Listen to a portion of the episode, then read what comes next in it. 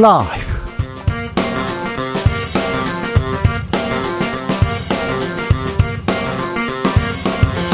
2023년 8월 30일 수요일입니다. 안녕하십니까. 주진우입니다. 왜 지금 홍범도일까요? 왜 지금 가장 중요한 게 이념일까요? 왜 지금 윤석열 대통령의 말은 거칠어졌을까요? 왜 지금 핵 오염수를 오염 처리수로 바꿔 불러야 할까요? 이상합니다. 궁금합니다. 이런 얘기 많은데요. 김성태 전 의원과 함께 분석해 보겠습니다.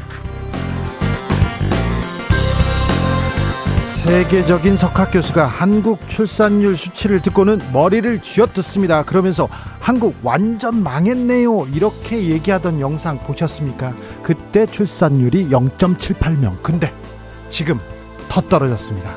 2분기 출산율은 0.7명입니다.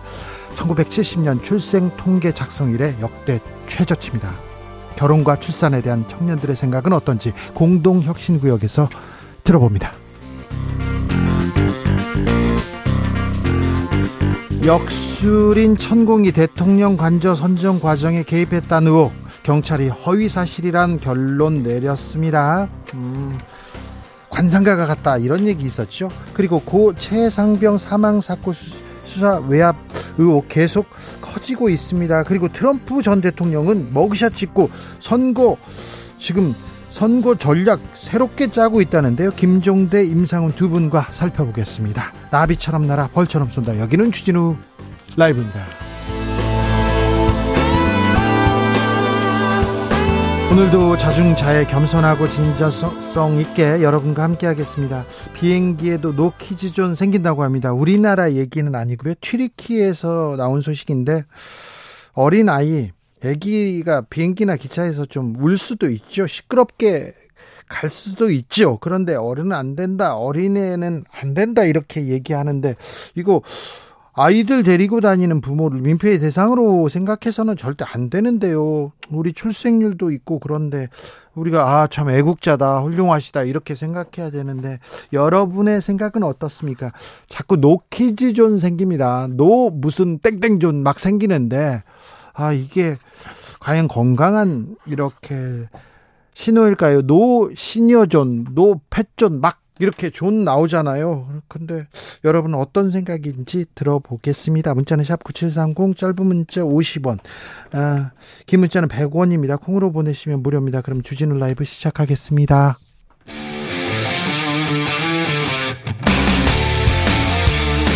탐사보도 외길 인생 20년. 주 기자가 제일 싫어하는 것은? 이 세상에서 비리와 부리가 사라지는 그날까지. 오늘도 흔들림 없이 주진우 라이브와 함께.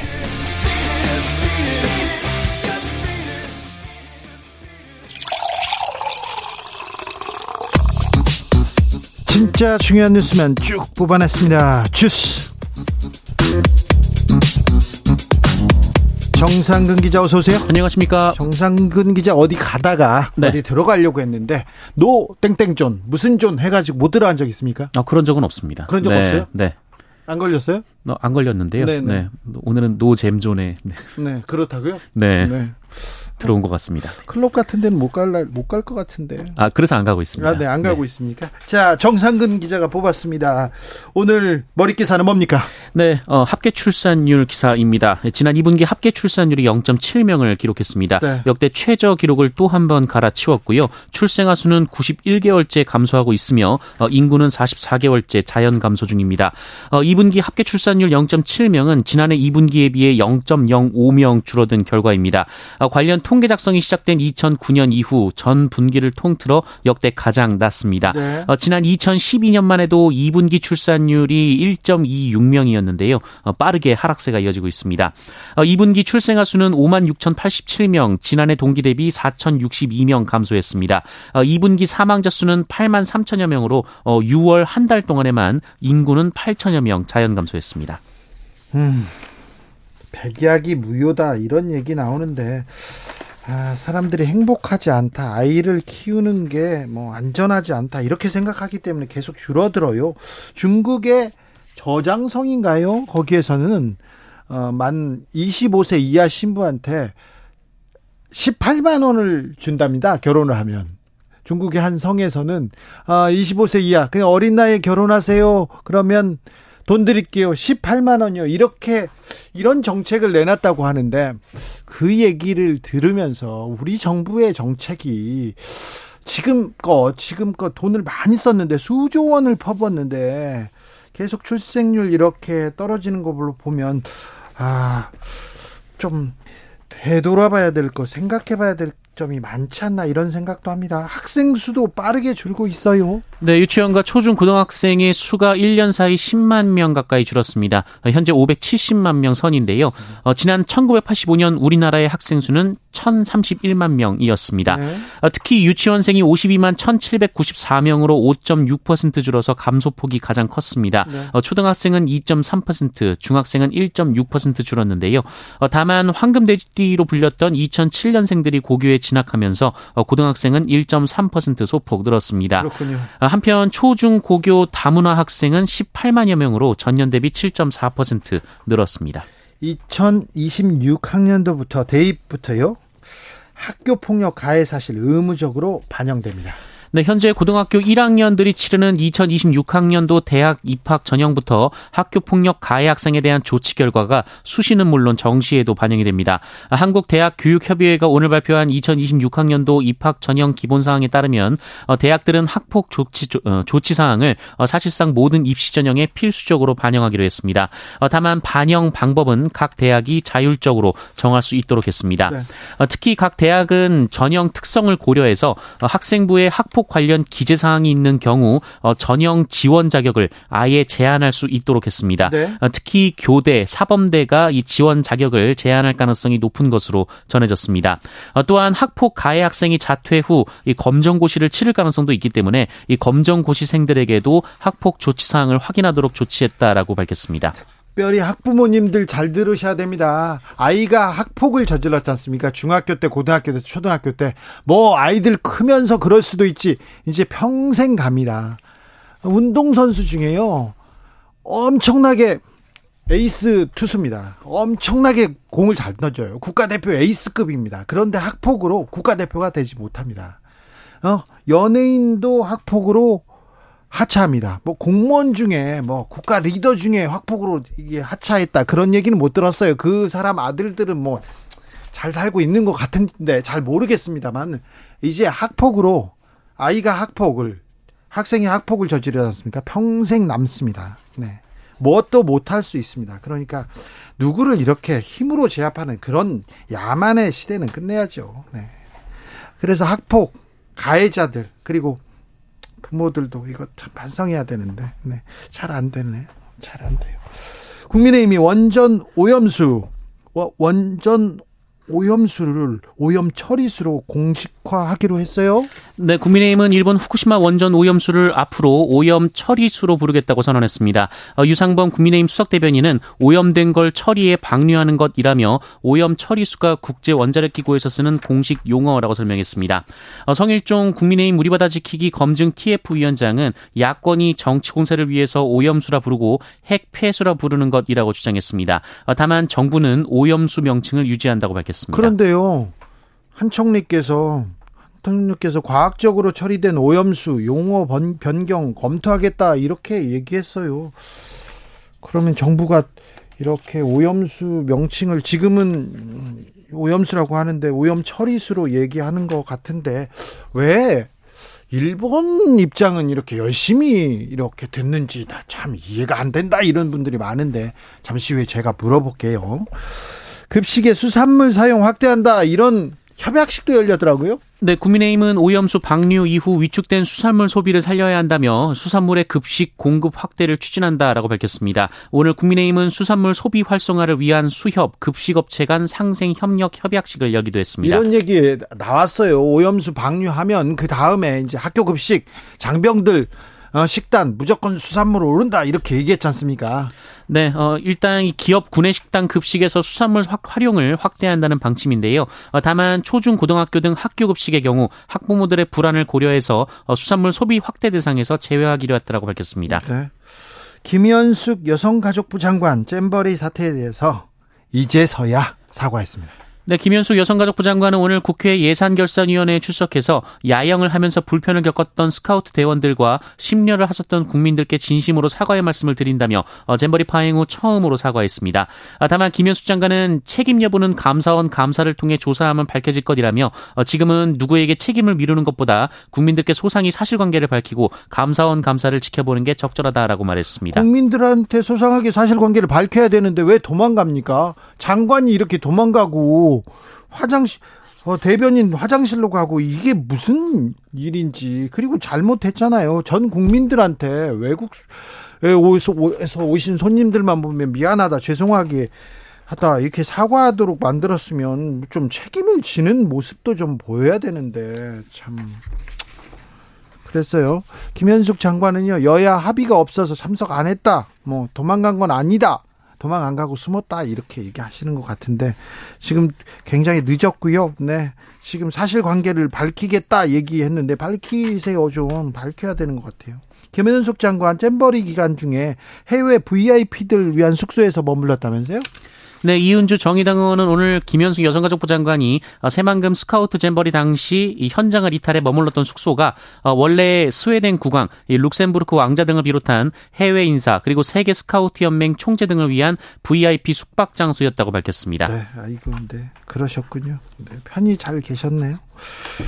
정부가 새만금 사업 재검토한다는 얘기를 꺼냈습니다. 네, 한덕수 국무총리가 어제 국토교통부와 새만금 개발청 등에 이 새만금 기본 계획을 다시 작성할 것을 지시했습니다. 한덕수 총리는 새만금 사업이 확실한 경제적 효과를 올리려면 명확하게 목표를 재설정할 필요가 있다라고 밝혔고요. 어, 정부 관계자는 언론에 어, 이것은 잼버리 파행과는 무관하다라고 밝혔습니다.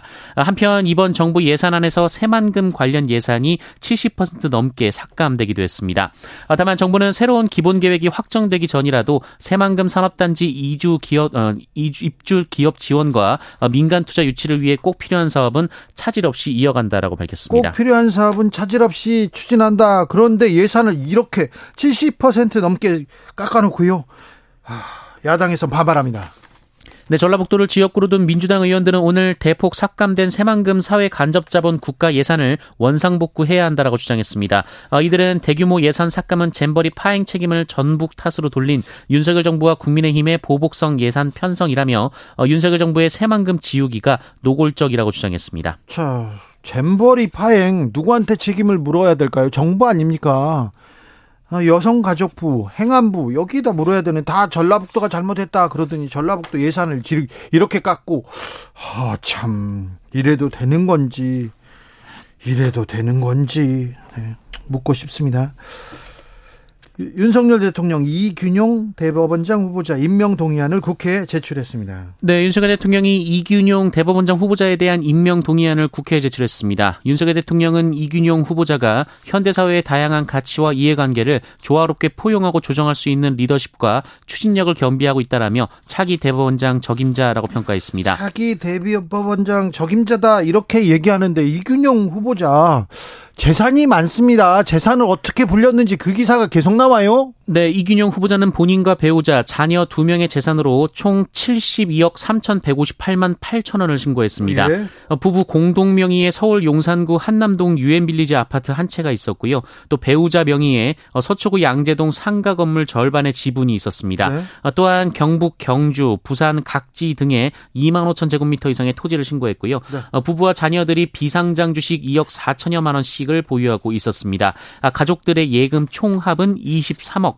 8,104만 2천 원이었습니다. 그런데요, 대법원장 후보자가 재산 신고 제대로 안 했습니다. 어, 이에 대해서 이균영 후보자는 이 비상장 주식들이 재산 신고에 누락됐다라는 부분에 대해서 입장문을 내고 어, 해당 비상장 주식은 처가 식구가 운영하는 가족 회사의 주식이라며 어, 원래 재산 등록 신고 대상이 아니었는데 2020년부터 법이 바뀐 걸 알지 못해서 지난 3년간 누락했다라고 밝혔습니다. 대법원장이 법이 바뀐 걸 법을 몰라서 누락했다 이렇게 얘기하십니다. 네, 다만 어제 SBS에 따르면 이균용 후보자는 보유한 주식의 규모와 가액, 취득 경위 등은 구체적으로 밝히지 않았다라고 합니다. 어, 또한 이균용 후보자는 사법연수원을 수료한 해인 지난 1987년 어, 서울에 주소를 두고도 장인, 처남 등과 부산에 있는 농지를 사들인 사실이 드러나 법 위반 의혹이 불거졌고요. 농지법 위반이에요. 어, 그리고 한남동 유엔빌리지 아파트 가격을 11억 원으로 기재했는데 어, 현재 호가가 21억 원이 넘어서 축소 신고 의혹이 불거지기도 했습니다. 대법원장 후보자가 부산 경주에 투기 정황이 계속 나오고 있습니다. 아, 부인은요. 부인은 증여를 받으셨어요. 그 아유, 많이도 받으셨네. 증여를 받았는데 아버지한테 샀다 매매 신고를 했습니다. 이거 전형적으로 세금을 아끼기 위해서 증여세를 이렇게 탈루하기 위해서 매매로 신고한 거 아니냐 이런 의심 아, 나오는데요. 아, 이균영 대법원장 후보자에 대한 여러 논란들 부동산 투기 의혹들 조만간 깊게 들여다보는 시간 그렇게 갖도록 하겠습니다. 대법원장께서 법을 잘 모르고 그리고요 재산 누락 신고한 사람한테는 유죄 엄하게 물었거든요. 근데 국민들이 어떻게 볼지 보시겠습니다. 한번 지켜보시죠. 김건희 여사 개 식용 종식 재차 강조했습니다. 네, 김건희 여사가 오늘 오전 서울 프레스센터에서 열린 개 식용 종식 촉구 기자회견을 참석했습니다. 어, 격려차 참석했다고 하는데요. 네. 어, 김건희 여사는 그동안 개 식용을 중단해야 한다고 여러 차례 밝힌 바 있습니다. 네. 어, 김건희 여사는 우리가 얼마나 안타깝고 간절한 마음으로 나왔는지 모두가 공감할 것이라며 어, 지금은 동물과 인간이 공존하는 시대라고 했고요. 어, 모든 반려동물이 함께 친구가 돼서 살아갈 수 있도록 노력하겠다. 어, 불법 개 식용은 반드시 없어져야 한다라고 강조했습니다. 네. 김건희 여사는 이후 30여 분간 이 동물단체 관계자들과 이야기를 나누다 오전 11시 55분쯤 기자회견장을 빠져나갔습니다. 네. 어, 김건희 여사는 손등에 강아지 그림을 페인팅하기도 했습니다. 네. 김건희 여사의 개 사랑 계속되네요. 네. 김남국 의원 오늘 국회 윤리특위에서 제명안 이렇게 다뤘습니다. 부결됐습니다. 네, 국회 상임위 회의 중 가상자산을 거래 논란을 빚은 전 민주당 소속 무소속 김남국 의원에 대한 국회 윤리특별위원회 소, 윤리특별위원회 어, 소위원회 제명안이 표결 결과 부결됐습니다. 3대3 어, 동수였는데요. 어, 현재 윤리특위 소위는 여야 동수로 이루어져 있습니다. 네. 앞서 여야는 직전 소위에서 김남국 의원의 징계 수위를 결정하려 했지만 개회 30분 전 김남국 의원이 불출마 선언을 함에 따라 숙고의 시간이 필요하다는 민주당의 제안으로 표결을 오늘로 연기한 바 있습니다. 한동훈 장관이 사형 집행 시설 점검 지시했습니다. 네, 한동훈 법무부 장관이 각 교정기관에 사형 집행 시설을 점검하도록 지시했다고 오늘 조선일보가 보도했습니다. 어, 한동훈 장관이 지시한 곳은 서울구치소, 부산구치소, 대구교도소, 대전교도소 등 어, 사형 집행 시설을 보유한 4개 교정기관인데요. 어, 한동훈 장관은 시설을 제대로 유지하라라는 지시를 내렸다고 합니다. 우리나라는 1997년 12월 이후 사형을 집행하지 않아서 실질적 사형 폐지국으로 분류가 되고 있는데요. 법무부 측은 언론에 우리나라는 사형제가 존속되고 있기 때문에 시설 점검은 통상적 임무라면서 확대 해석을 경계했습니다. 네. 한동훈 장관도 지난달 국회에 출석해서 사형 집행에 대한 질문을 받고 여러 가지 고려할 점이 많다라는 입장을 밝힌 바 있습니다. 여러 가지 고려할 점이 많다. 한동훈 장관이 사형을 집행하지는 않을 거예요. 그런데 흉악범이 나올 때마다 이렇게 연쇄 범죄가 나올 때마다 사형하라 이런 여론이 들끓습니다. 그래서 사형제를 얘기하면 강한 정치인, 강한 지도자 이런 그또 어, 이미지가 생기기 때문에 이거 좀 거, 어, 이 부분 점검 지시한 거 아닌가 이런 생각도 해봅니다.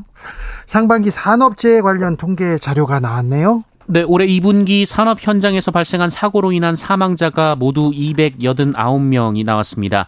어, 지난해 동기 대비 29명이 줄어든 것으로 나타났지만 어, 여전히 수백 명이 산업 현장에서 사망했습니다. 업종별로는 건설업이 147명으로 가장 많았고요. 제조업과 기타 업종이 그 뒤를 이었습니다. 어, 규모별로 보면 50인 미만 사업장에서 179명, 50인 이상 사업장에서 110명이 나왔습니다. 아, 올해 2분기 일하러 나와서 집에 돌아가지 못하고 못한 분이 289명입니다. 이 그 안전한 노동 환경 아무리 강조해도 지나치지 않는데요. 왜 이거 줄이지 못하는 건지 우리 사회가 나서야 되는데 특별히 사장님이 나서야 되는데 노조가 없는 회사는 더 이렇게 취약한데 그런 생각 해봅니다. 주스 정상근 기자 함께했습니다. 감사합니다. 고맙습니다. 변혜란님께서 초등 교사예요. 3학년 아이가 오늘 급식에 미역국을 보면서 이거 먹어도 되나요? 묻습니다. 할 말이 없고 좀 미안했습니다. 얘기하는데, 네, 그 아이들한테 뭐 지금 먹고 싶지 않아 이렇게 생각할 수도 있잖아요. 그런데 이게 너무 강요하는 건 아닌가 그런 생각도 해봅니다. 전남 경북 경남, 제주에 많은 비 예보되어 있습니다. 하천변 산책로, 계곡은 범람이나 급류 휩쓸림 사고 위험이 있습니다. 가까이 가지 마셔야 되고요. 산사태 비탈면 축대 붕괴 우려되는 지역에서는 미리 대피하시기 바랍니다. 가을비라고 하지만 많이 내립니다. 각별히 조심하셔야 됩니다. 요즘 늘고 있습니다. 노키즈존 어떻게 보십니까? 물어봤습니다. 6332님께서 비행기 타면요 몇백 명 중에 두어 명 어린아이입니다. 그 아이들과 부모들을 위한 프리미엄 존이 좀 생기는 거 어떤지 저는 찬성합니다. 오히려 대접해 주면 좋지 않을까요? 이런 얘기도 하셨고요. 어. 항공사에서 그 아이들을 위해서 아이들을 위해서 맨 앞자리 이렇게 준비해서 이렇게 어 잘 이렇게 챙기고 있는데 조금 더 많이 챙겼으면 좋겠어요. 0147님, 아이가 문제가 아닙니다. 아이를 말리고 훈육하지 않는 부모가 좀 문제입니다. 노키즈의 숨은 뜻, no bad parent zone. 나쁜 부모 오지 말라는 장소입니다. 아, 부모님이 알았으면 좋겠습니다. 아, 이 지적도, 네. 좀 고개를 끄덕이게 합니다. 5145님, 우리나라 놀이를 할 때도 깍두기가 있었어요. 그렇죠. 그만큼 서로 배려하고 더불어 살아갔는데, 언제부턴가 이렇게 노키즈존 생기고요. 배려보다 자신만의 자신만 편하려고 불편만 생각하는 이기적인 생각이 자리 잡아가는 현실 아쉽습니다. 얘기합니다. 9369님, 노 퀴즈존. 저는요, 어느 정도 필요한 듯 해요. 영화관에서 전체 관람가에서 아이들이 울고 떠들면 신경이 쓰이더라고요. 네, 아이들 데리고 이렇게 공연장 가고 공연장이나 극장 가는 거 이거 음 아이들 위한 영어 아니고 네. 이런 것도 좀 아, 네. 부모 부모님이 조금 배려할 그런 거는 또 필요도 하네요. 네. 3123님, 아이 양육하는 입장에서 노키즈 좀 보면요. 위축되기도 합니다만, 제 생각에는 공공장소에서 아이들을 케어하지 않고 방임한 부모들에게 책임이 있다고 봅니다. 음, 타인에게 피해 주지 않도록 가정에서 아이들을 교육해야 된다고 봅니다. 그렇죠. 우리 아이가 최고야. 우리 아이는 나한테는 손끝도 건드리면 안 돼. 우리 아이한테 감히 뭐 훈육한단 말이야. 그러면서 얘기하고 지난번에 공무원 교육부 공무원이 있었잖아요. 왕의 DNA. 네, 참 부모가 문제네요. 네, 그러면 모든 아이의 문제는 어른의 문제입니다. 네, 부모의 문제입니다. 네. 그, 그 점도 좀 주목해야 될 것 같습니다. 교통정보센터 다녀올게요. 김민혜 씨.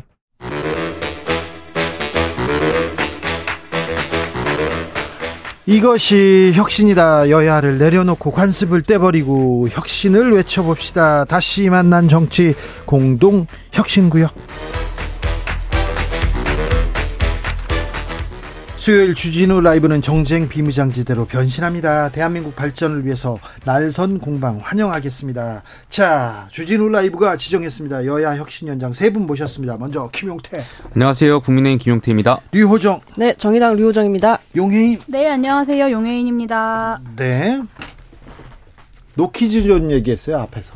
아, 네. 비행기에서 노키즈존 생긴다. 이게 튀르키예 항공사인데 아, 좀 씁쓸하다 이런 얘기했어요. 용혜인 의원 어떻게 보셨어요? 네, 사실 이제 노키즈존이 한국에서 이제 한 10, 10년 좀 넘었거든요. 한국이 제일 오래된 것은 맞는데 최, 최근에 이제 해외 외신들이랑 인터뷰를 하면서 보니까 해외에서도 조금씩 이제 생겨나고 있는 상황인 것 같더라고요. 한국에서 먼저 생겼다고요? 한국이 한국은 한 10년 정도 됐습니다. 아이고 네. 오래됐네요. 그래서 오랫동안 자리를 잡았고 이제 해외에서도 좀 어, 퍼져 나가고 있는 중인데 나와 좀 다르거나 나의 어떤 미감이나 불편함에 맞지 않는다는 이유로 누군가를 배제하는 것이 괜찮은 사회인가에 대해서 우리 사회가 좀 함께 숙고해봐야 되지 않을까라는 네. 생각이 듭니다. 네, 부모님들 좀 먼저 좀 잘 고민해야 돼요. 제 친구 중에 하나는 나이트클럽에 갓난애기를 데려가가지고 나이트클럽이요? 네. 나이트클럽에 그 노키즈존 거기는 노키즈존 해야 되는데 그런 데는 지금 현행 법으로도 친구분이 거기 직원이신 거예요? 아니요, 뭐, 뭐 또 관계자일 수 있죠. 그런데 그런 거는 좀 문제가 있는데 노키즈존 네. 많은 고민하게 됩니다. 자, 제3지대가 막 움직입니까? 움직여야죠. 네. 움직여야 되죠. 이번 네. 이번에 이제 월요일 화, 네 월요일에 제가 양행자원님 한국의 희망 그 신당 창당 하셔서 축사를 네. 부탁 부탁하셔서 가서 축사를 했습니다. 그래요? 뭐라고 네. 축사했어요? 뭐 시작하는 거니까 응원하고 또 제3지대를 위한 이런 움직임 다 응원 드린다. 그리고 사실 참석한 것 자체를 두고도 조금 이제 비판적으로 보시는 분들이 있는데 네.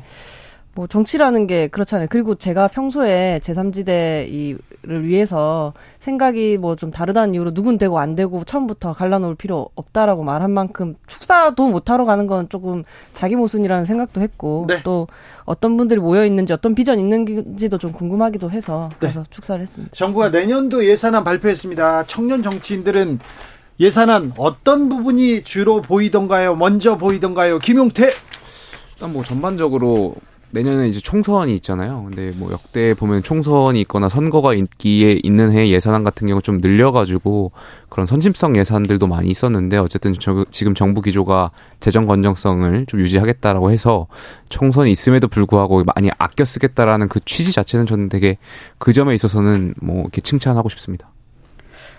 네, 저는 2023년 대한민국 경제 큰일 났다. 이 예산안을 보면서 대한민국 경제 정말 망하는 거 아닌가라는 생각이 들었습니다. 이 올해도 이 부자 감세 기조 때문에 40조가 지금까지 40조, 연말까지 한 44조 정도 세수 결손이 날 것으로 이제 예측이 되는데 심지어 이 세수 결손을 메우려고 막 공공기관들의 자산을 매각하고 있는 것 아닙니까? 부자 감세로 가난해진 정부가 심지어는 이제 자산마저 팔아치우고 있다라는 거고요. 그리고 이제 건전재정이라는 기조 구조를 유지한다는 것인데 이 건전재정이라는 건 사실 지출만 줄인다고 되는 건 아닙니다. 우리 다 살림 각자의 경제 사정을 운영해 봐서 알지 않습니까? 수입과 지출의 균형이 있어야 건전 재정이라는 것도 가능한 것인데 어, 이번 예산안은 어, 지출만 어, 지출과 수입의 균형이 전혀 보이지 않는다라는 생각이 들었습니다. 그래서 어, 역대급 적자를 운영하면서 국가 부채율도 소폭 증가한 예산을 편성을 했고 근데 거기에다가 건전 재정을 주장한다. 전반적으로 정부의 이 예산 운영의 기조 자체가 거짓말이다라는 생각이 들었습니다. 들었습니다. 류호정 뭐 비슷한 기조긴 한데요. 정의당은 오늘 이제 공식 입장 발표를 했거든요. 파국적 긴축 예산이다. 뭐 요약하면 이런 건데 사실 장 긴축 을 해야만 하는 이런 상황을 지금 정부가 만든 것도 있습니다. 특히 이제 작년에 저희가 세법 어, 관련안을 200건 넘게 통과를 시켰는데 그 중에서 증세는 단 한 건도 없고 다 감세안이었거든요. 지금 이 상황을 만든 자초한 바가 이미 있다라고 말씀을 드리고 싶고 뭐 연구개발, 교육재정 축소하는 건 사실 미래를 포기하는 예산 아닌가. 기후위기 대응에도 좀 안일하고요. 토건 예산을 오히려 또 늘렸고요. 약자 복지를 확대했다고 자랑하지만 사실 이런 상황에서 그건 좀 어울리지 않는 덧붙임이라고도 생각했습니다. 자, 세 분한테 물어볼게요. 지금 가장 중요한 게 뭔가요? 정치에서 가장 중요한 게 뭘까요? 제 개인적으로 생각할 땐 협치라고 생각해요. 협치요? 지금 정치 구도가 뭐 이렇게 싸우는 구도로 바뀌고 이념 전쟁화 되고 네. 뭔가 양극단에서 서로를 이제 악마화하는 형국으로 여야가 서로 바뀌어가고 있는데 네. 그럼에도 불구하고 정치라는 것이 대화 타협을 통해서 네. 서로가 함께 해가는 거잖아요. 그런 게 굉장히 중요한 것 같아요. 그러니까 문재인 정권이 심판받았던 여러 가지 이유 중에 있었겠지 이유가 있었겠지만 그 이유 중에 하나는 저는 야당을 국정 파트너로서 인정 안 했기 때문이라고 생각하거든요. 적폐 청산 적폐로 규정하고 청산해야 할 대상이라고 삼았잖아요. 우리는 그렇게 하지 말자고 했는데 지금 국민의힘이 똑같이 과거 이제 민주당이 여당이었을 때 했던 행동들을 닮아가는 것 같아서 네. 야당을 뭔가 타협의 대상이 아닌 뭔가 함께 갈 수 없는 그런 세력으로 규정하는 것 자체는 이런 것을 좀 지양해야 되지 않나 생각합니다. 그럼에도 불구하고 네. 결국엔 국정 파트너는 야당이잖아요. 네. 국회 협치가 굉장히 중요한 시점인 것 같습니다. 아니, 총선 앞두고 김용태 최고 가장 중요한 거는 이념 이렇게 얘기해야 되는 거 아닌가요? 저는 지금 사회의 사회 갈등 조정 능력을 잃은 것 같거든요. 정치권이. 네. 그 싸울 땐 싸우더라도 그래도 결과물을 을 가지고 와서 이 문제는 이렇게 해결하기로 했습니다라는 게 있어야 하는데 싸움으로만 끝나는 건 지금 우리가 계속 이야기하는 뭐 기후 위기, 인구 위기, 뭐 사회 보험 개혁이라든지 이런 각종 어 뭐랄까 사회, 사회적으로 머리를 맞대야 할 그런 문제들을 풀어 나가지 못하게 하는 걸림돌이 되는 거 아닌가. 뭐 짧게 얘기하면 협치죠. 네.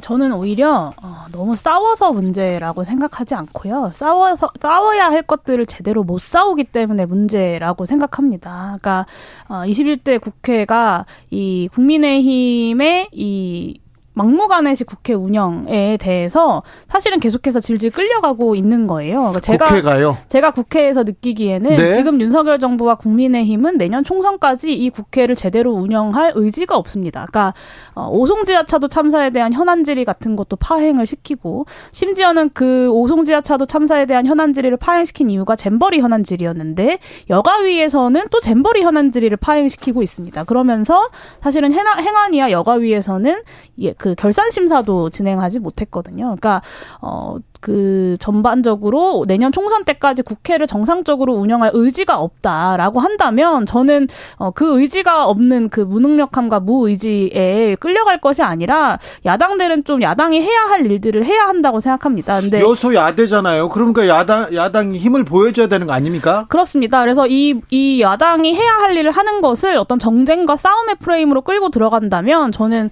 개혁 과제들은 21대 국회에서 좌초될 수밖에 없을 것이라고 보고 노란 노란봉투법 야당이 강행 처리한다고 해서 그것이 정쟁은 아니잖아요. 네, 그런 의미에서 해야 할 일들을 하면 국민들은 거기에 대해 평가하실 것이다라고 생각합니다. 네, 저는 전반적으로 지금 정치권의 언어가 굉장히 과격하고 자극적이에요. 거칠어졌어요. 그러니까 대통령도 말씀도 그렇고 야당 대표의 단어도 굉장히 거칠어요.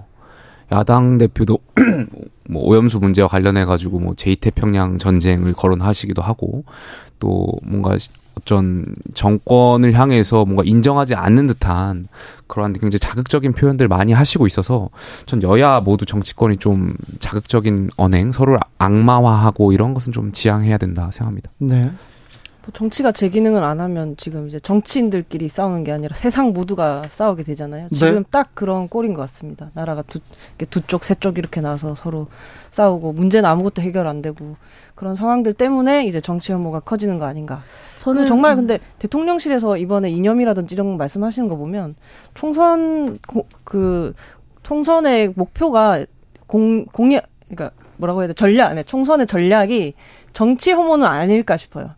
계속 이렇게 하면은 시민들이 정치 혐오가 너무 커져서 투표율이 낮아지고 그러면 그런 대로 본인들이 어떻게 좀 더 생명을 연장할 수 있지 않을까 하는 뭐 그런 정도의 생각이 들 정도입니다. 저는 어 윤석열 정부가 사실은 이제 1년 6개월 정도로 흘러가고 있지 않습니까? 사실 어느 정도 좀 성과를 냈었어야 하는 부분이 있고 거기에 대한 중간 평가를 다음 다가오는 총선에서 받아야 하는데 사실 윤석열 정부가 개혁이라고 부르는 뭐 제가 봤을 땐 개혁이 아닙니다만 그런 윤석열 정부의 국정 과제들이 다 굉장히 아마추어적인 방식으로 좌초됐어요. 뭐 예를 들면 뭐 연금 개혁도 마찬가지고 만 6세 초등학교 입학 뭐 이런 것들을 설익은 상태에서 그냥 막 일단 던지고 보자 식으로 던졌다가 국민들의 역풍을 맞고 노동 시간 노동 관련된 개혁도 마찬가지입니다. 그것들이 다 중단된 상태에서 다음 총선까지 윤석열 정부가 어떤 성과를 낼 수 없다라는 판단하에 아, 아주 강력한 지지층 결집을 위한 이념 전쟁을 벌이고 있다라는 생각이 들고 최근에 뭐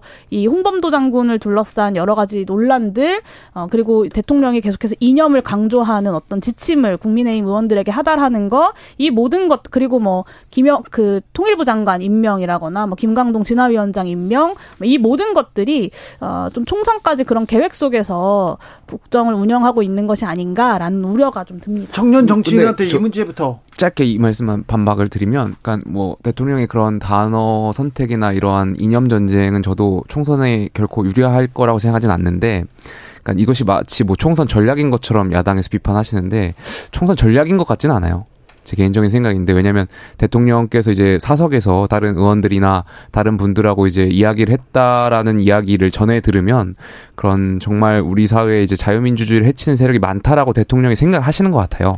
그래서 이제 그런 표현 이제 어, 메시지를 하다가 보니까 표출되는 것 같은데 이게 뭐 총선 전략하고는 전 연결되는 것 않습니다. 저는 총선 전략이 아니면 더 큰 문제라고 보는데 이 공산주의 세력 네, 어디 단일 세력으로 그러니까 뭐 제가 그거를 국민들을 내몰았던 긍, 정 부정을 하는 게 네, 아니라 이제 총선 전략은 아니다라는 뭐걸 이제 말씀드리려. 제3자 변제 방안도 그렇고 뭐 반국가 세력 발언, 건국 운동 발언 이 모든 것들이 사실 저는 이제 반헌법적인 행보라고 보는데 이것이 총선 전략이 아니라 어떤 윤석열 대통령의 신념이다라고 한다면 저는 더 큰 문제라고 생각합니다. 어, 요새 또 자유민주 민주주의가 민주주의지 왜 자유민주주의가 앞에 붙는지 모르겠고요.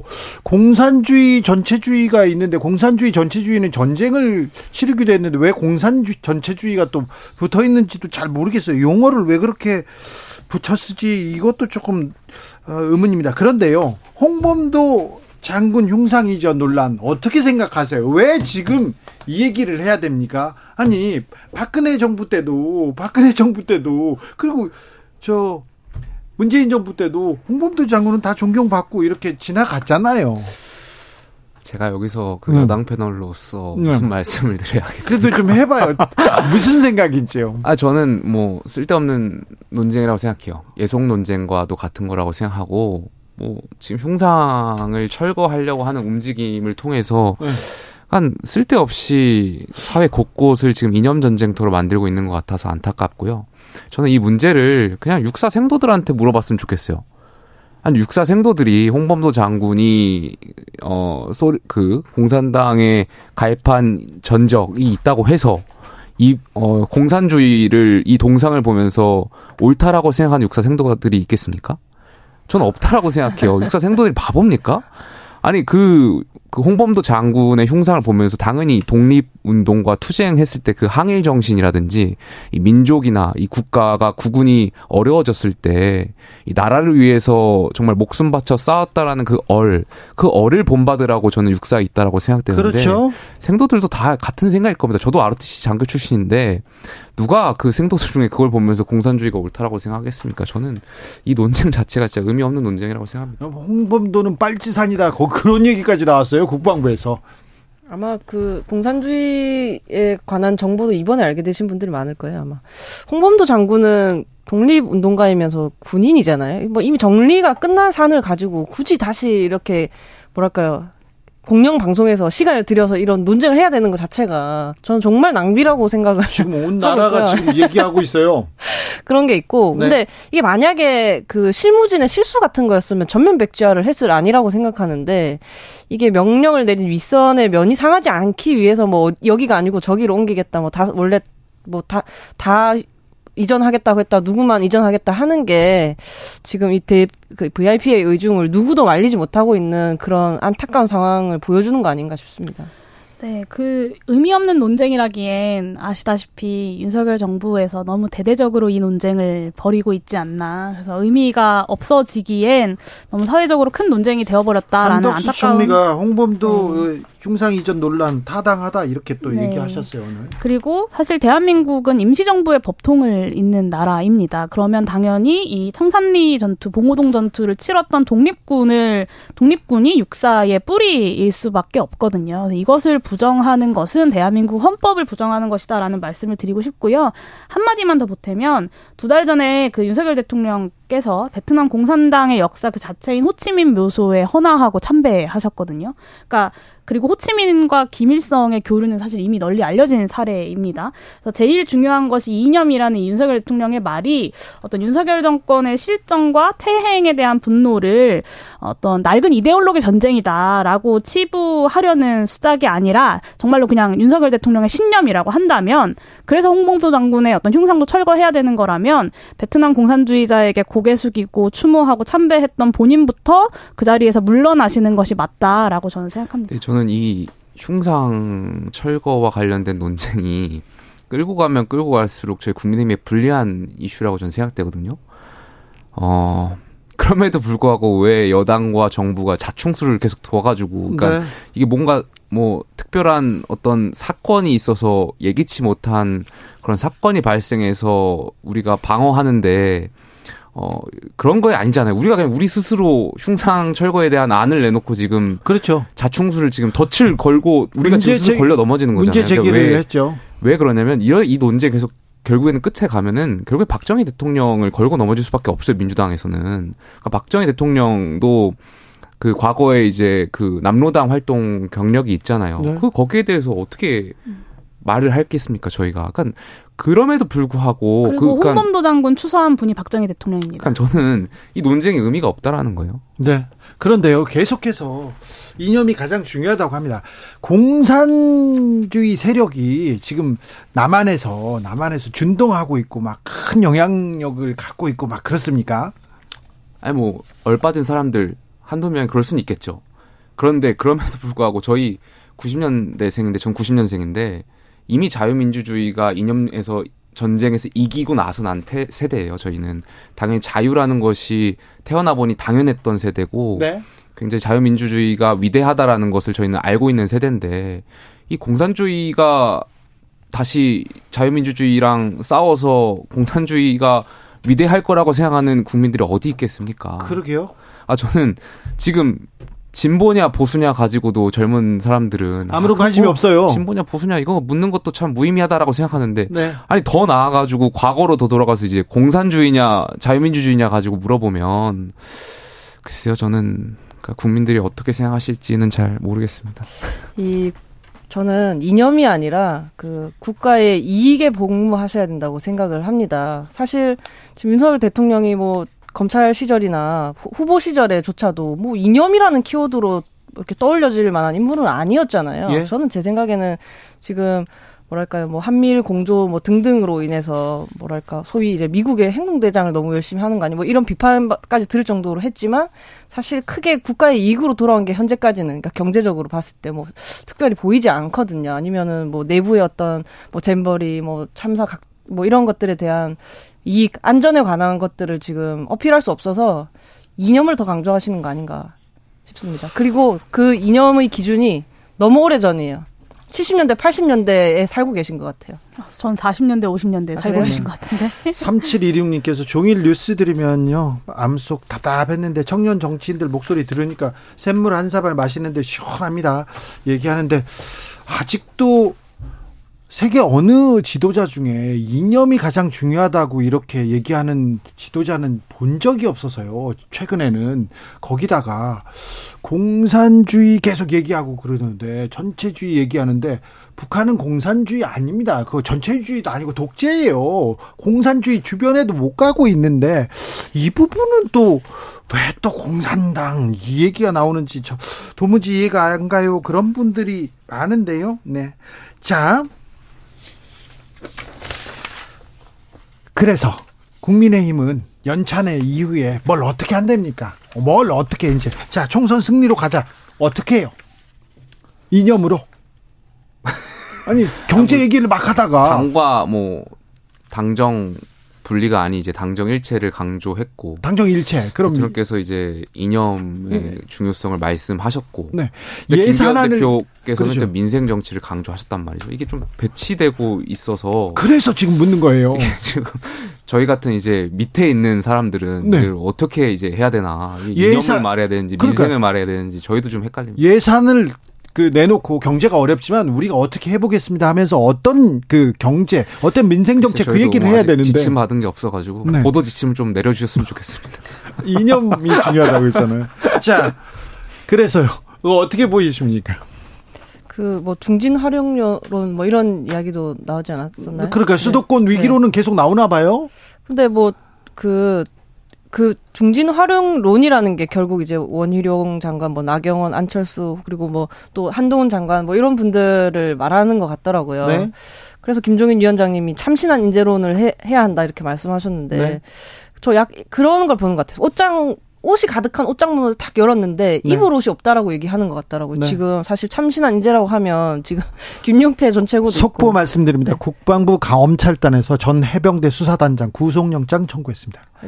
네. 아, 국방부 검찰단에서 박 대령에 대한 구속영장 청구했습니다. 수사를 거부하고 증거인멸 우려가 있다고 사내 중대하다 이렇게 하고 구속영장 청구했습니다. ROTC 출신 김용태한테 잠깐 묻고 갈게요.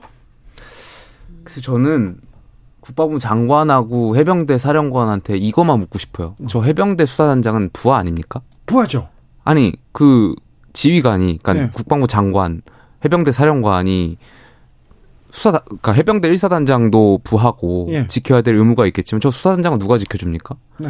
아니 장관들이 아니 부하를 저렇게 항명죄라고 그러니까 뭐 이렇게 구두 지시를 예, 따르지 않았다라고 해서 저렇게 고발하고 하는 게 저는 글쎄요 리더로서 제가 배웠던 장교의 책무나 이런 건좀 괴리감이 있는 것 같아서 굉장히 네. 안타깝습니다. 아, 잠시 후에 군사 전문가 김종대 의원한테 자세히 물어보겠습니다. 다시 류호정으로 갑니다. 죄송합니다. 거의 뭐 마무리하겠습니다. 네. 참신한 인재 있다. 여기 뭐 김용태 전 최고도 있고 천하용이 뭐 그리고 뭐 이준석 전 대표도 있고 이런 분들을 이렇게 외면하면은 글쎄요. 아니, 근데, 확장이 과연 될까요? 근데 네. 그, 그러니까 국민의힘에서 근데 대통령실에서 문제를 냈어요. 지금 가장 중요한 건 뭐 이렇게 가로 열고 거기에다 이념이라고 써야 되는데 김용태 최고는 이거 저 불필요한데요. 이렇게 얘기하면 이거 괜찮을까요? 아니, 저도 수도권에 있는 사람이니까. 그러니까요. 수도권에서는 이제 민생이 더 중요하죠. 아, 예, 네. 저, 저 한마디만 그 다시 한번 말씀드리건데 이념이 아니라 이익에 복무하셨으면 좋겠다 네. 이 말씀 드리고 또 항상 이 얘기를 여당 야당 이렇게 걱정을 하다 보면 이제 뭐 정의당 이더 열심히 잘해야겠다 이 말을 꼭 덧붙이고 싶습니다. 네.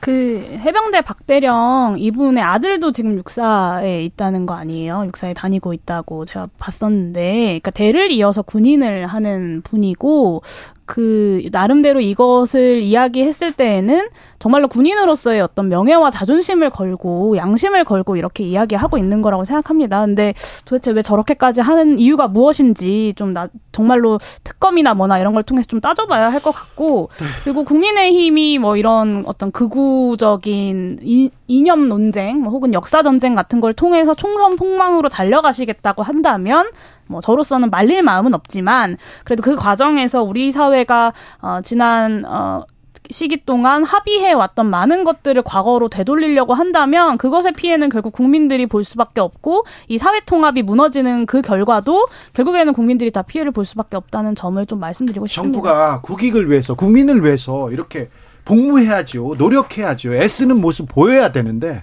한덕수 국무총리 후쿠시마 오염수 처리수로 바꾸는 게 과학적이고 적절하다 이렇게 왜 지금 일본 정부의 입장을 위해서는 이렇게 열심히 이렇게 아, 복무하시는지 총리 말씀이 틀린 말씀은 아닌데요. 참 국민 공감을 참 못하신다. 저는 이렇게 생각해요.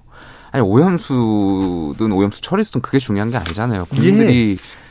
어, 여기에 대해서 반대하고 방류를 반대했던 거는 뭐 오염수냐 오염, 오염수 처리수냐 가지고 그 논쟁이 가지고 본질이 아니란 말이에요. 근데 왜 정부는 왜 총리는 거기에 꽂히셔가지고 또또 불필요한 또 물론 뭐 오염수 처리수라고 하는 게 맞는 용어면 쓰면 되죠. 근데 글쎄요 저는 참 국민 정서를 잘 못 읽는 것 같아서 좀 아쉽습니다. 아마 뭐 보다 중립적 용어로 바꾸겠다 이런 것인 것 같은데 사실 요즘 댓글 보면서 좀 안타까운 점은 후쿠시마 관련해서 중국 정부의 대응이 더 마음에 든다라고 이렇게 하는 분들이 많이 보인다라는 거죠. 사실 일본 측에서 오염수를 처리수로 불러달라고 해도 우리가 거절을 해야 할 아니라고 저는 생각을 하거든요. 너무 안일하게 의식의 흐름을 갖고 가지 않나 이 런 거죠. 왜 이렇게 시민들이 후쿠시마 오염수를 두려워하지? 아, 뭘 잘 모르는 시민들이 겁을 내는구나, 뉴스를 보고.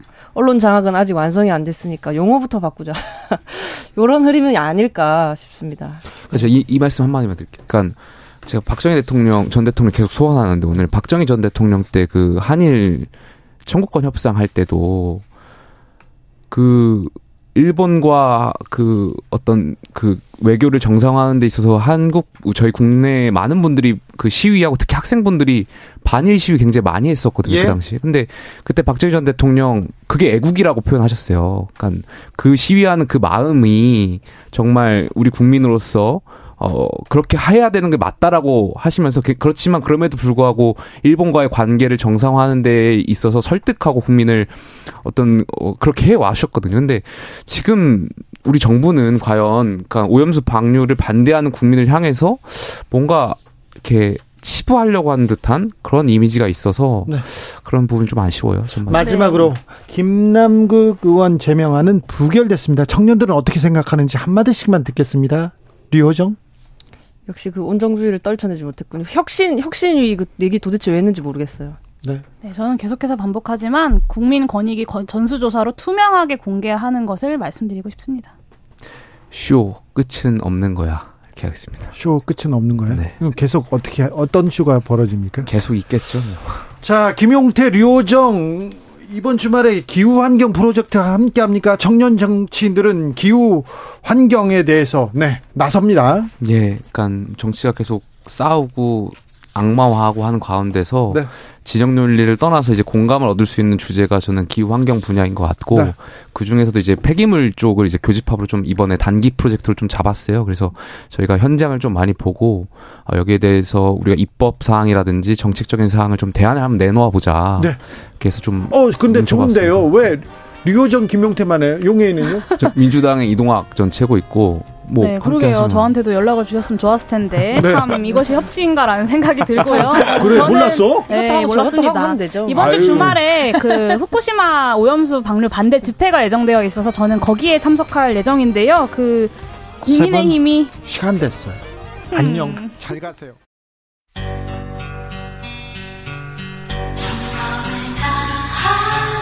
정성을 다하는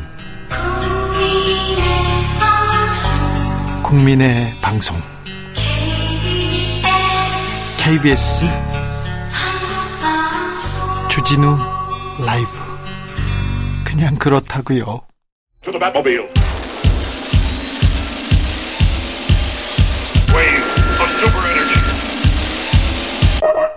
주 기자의 1분 최재천 이화여대 석좌 교수가 서울대 졸업식에서 축사를 했습니다. 한번 들어보세요. 평생 관찰한 자연에도 손잡지 않고 살아남은 생명은 없더군요. 서울대 졸업생으로서 혼자만 잘 살지 말고 모두 함께 잘 사는 세상을 이끌어 주십시오. 치졸한 공평이 아니라 고결한 공정을 추구해야 합니다. 여러분의 선배들은 입으로 번드레하게 공정을 말하지만 너무나 자주 실천하지 않았습니다. 공정은 가진 자의 잣대로 재는 게 아닙니다. 가진 자들은 별 생각 없이 키 차이가 나는 사람에게 똑같은 의자를 나눠주고 공정하다고 말하지만 그건 그저 공정, 공평에 지나지 않습니다. 키가 작은 이들에게 더 높은 의자를 제공해야 비로소 이 세상이 공정하고 따뜻해집니다. 여러분이 만들어갈 새로운 세상에서는 무감각하고 모르는 척 밀어붙이는 불공정한 공평이 아니라 속 깊고 따뜻한 공정이 사회의 표준이 되기를 기대합니다. 주변은 온통 허덕이는데 혼자 다 거머쥐면 과연 행복할까요? 오로지 정도만을 걷는 공정하고 따뜻한 리더가 되어 주십시오.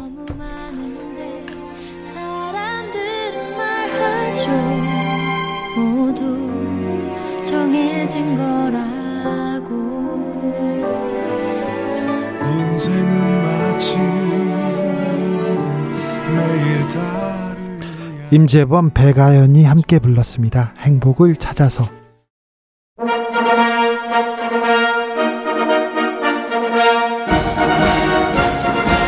진짜 보수의 진짜 나라 걱정 이것이 보수다. 자, 보수의 핵심입니다. 김성태 전 원내대표 모셨습니다. 어서 오세요. 예, 안녕하세요. 김성태입니다. 이제 중앙 상임의장 그거 내려놓고 이렇게 지역으로 가신 거죠? 그렇습니다. 네. 예, 예. 알겠어요. 예. 네.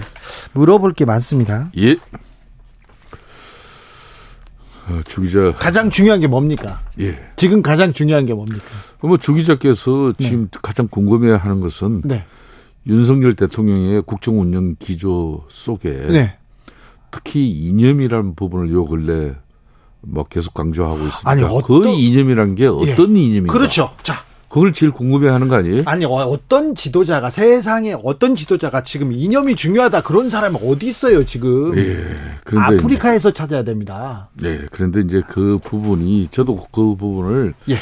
대통령께서 지난 6월달 네. 자유총연맹 그때 이제 창립 기념일날 네. 김설 통해서 반국가 시력을 언급하고 네. 또 지난 8일로 강복절 경축사를 통해서 예.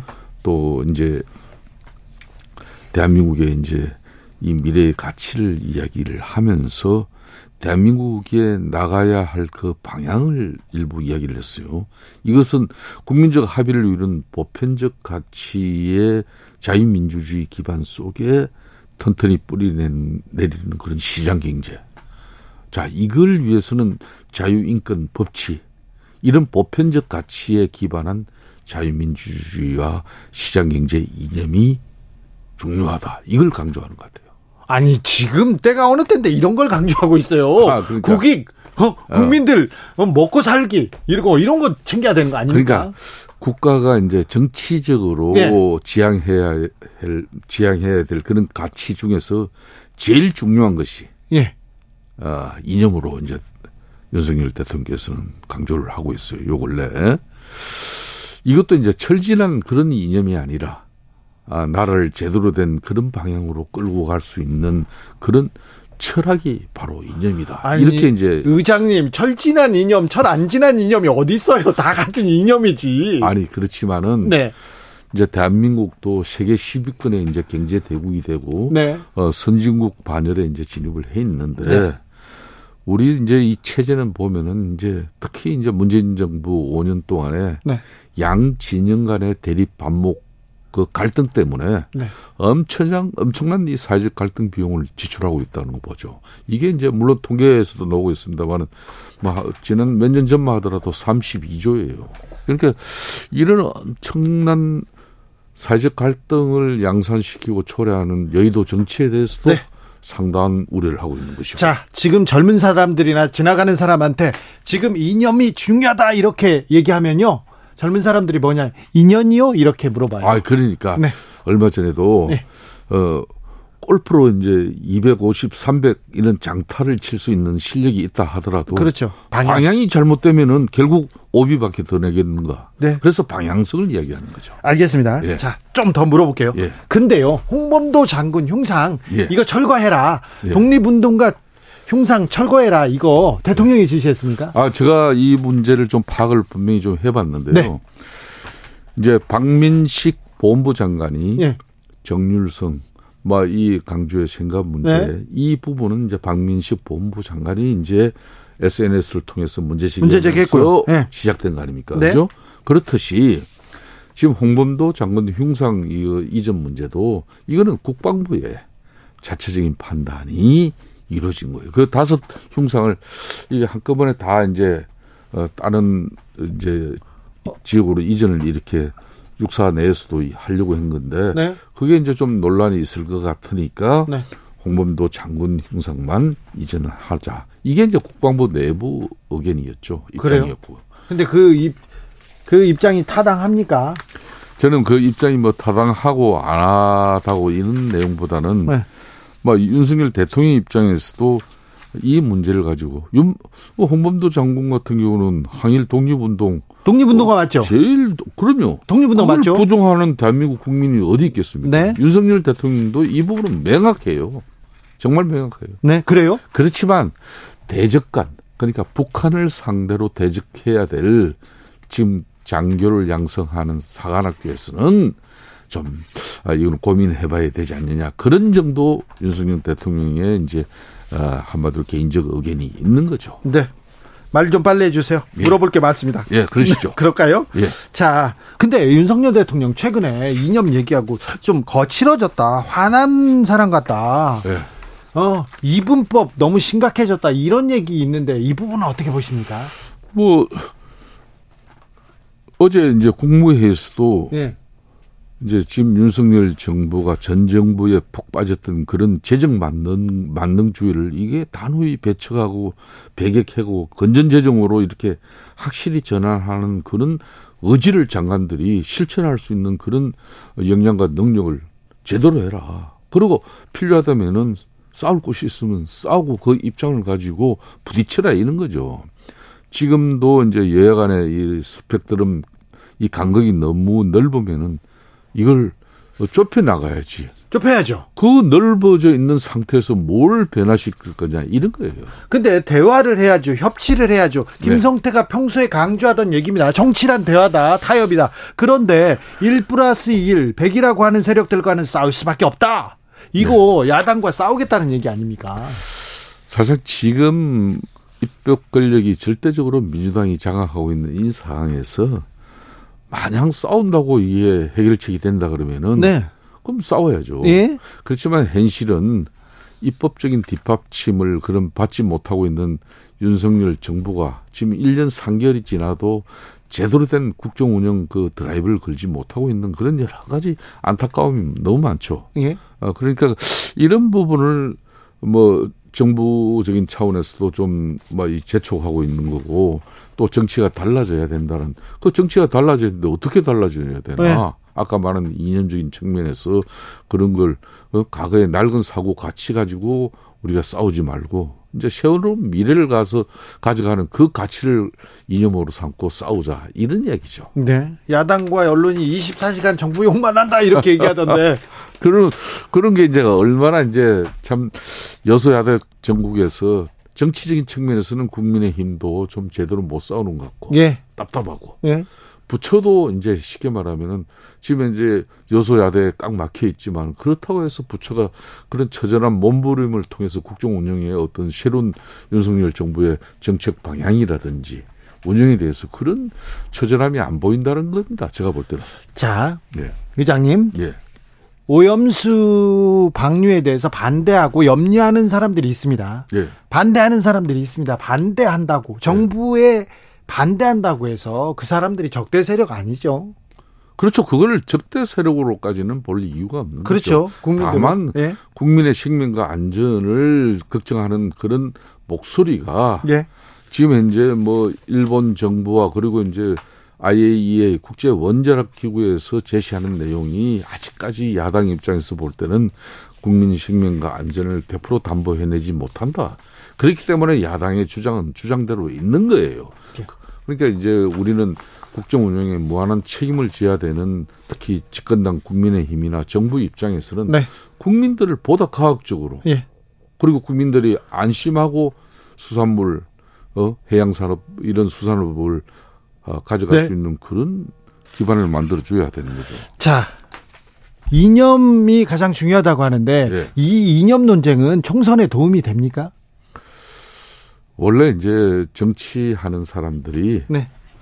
제일 또 한편으로는 경계하는 부분이 이념이에요. 예. 그 이념 논리에 이제 이렇게 빠져버리면은 사회가 참 이렇게 사회 통합이나 화합이 참 어려워질 수가 있는, 많은 거죠. 예. 우리 대한민국의 역사 같은 경우는 1919년 임정 48년 또 정부 수립 그리고 이제 뭐 6.25 전쟁 이런 많은 풍파를 겪으면서 엄청난 이념적 그런 뭐 대립 갈등 속에서 그나마 산업화 민주주의를 발전시킨 나라거든요. 네. 뭐 그런 측면에서 이제 할 만큼 했죠. 이념적 갈등은 대한민국은 할 만큼 했어요. 네. 그렇기 때문에 이제 이제 야당 민주당 입장에서도 정치에서 너무 과거의 이념에 사로잡힌 그런 아 정치 누가 하고 안 해요 요새. 이제 물론 이제 뭐 옛날 근데 왜 근데 국민의힘하고 대통령은 이념 얘기를 할까? 참. 네? 예? 아니 그게 이제 그런 거죠. 일본에서 어 오염수를 이렇게 방류하는 문제를 가지고 예.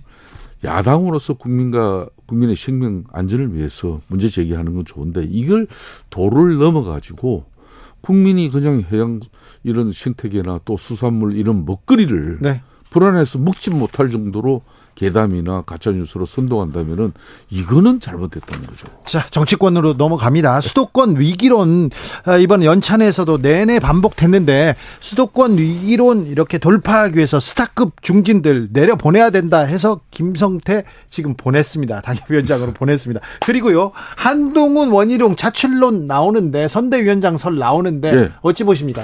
뭐 저는 선대위원장까지는 모르는 일이고 그거는 뭐 그래도 김기현 당 대표가 예.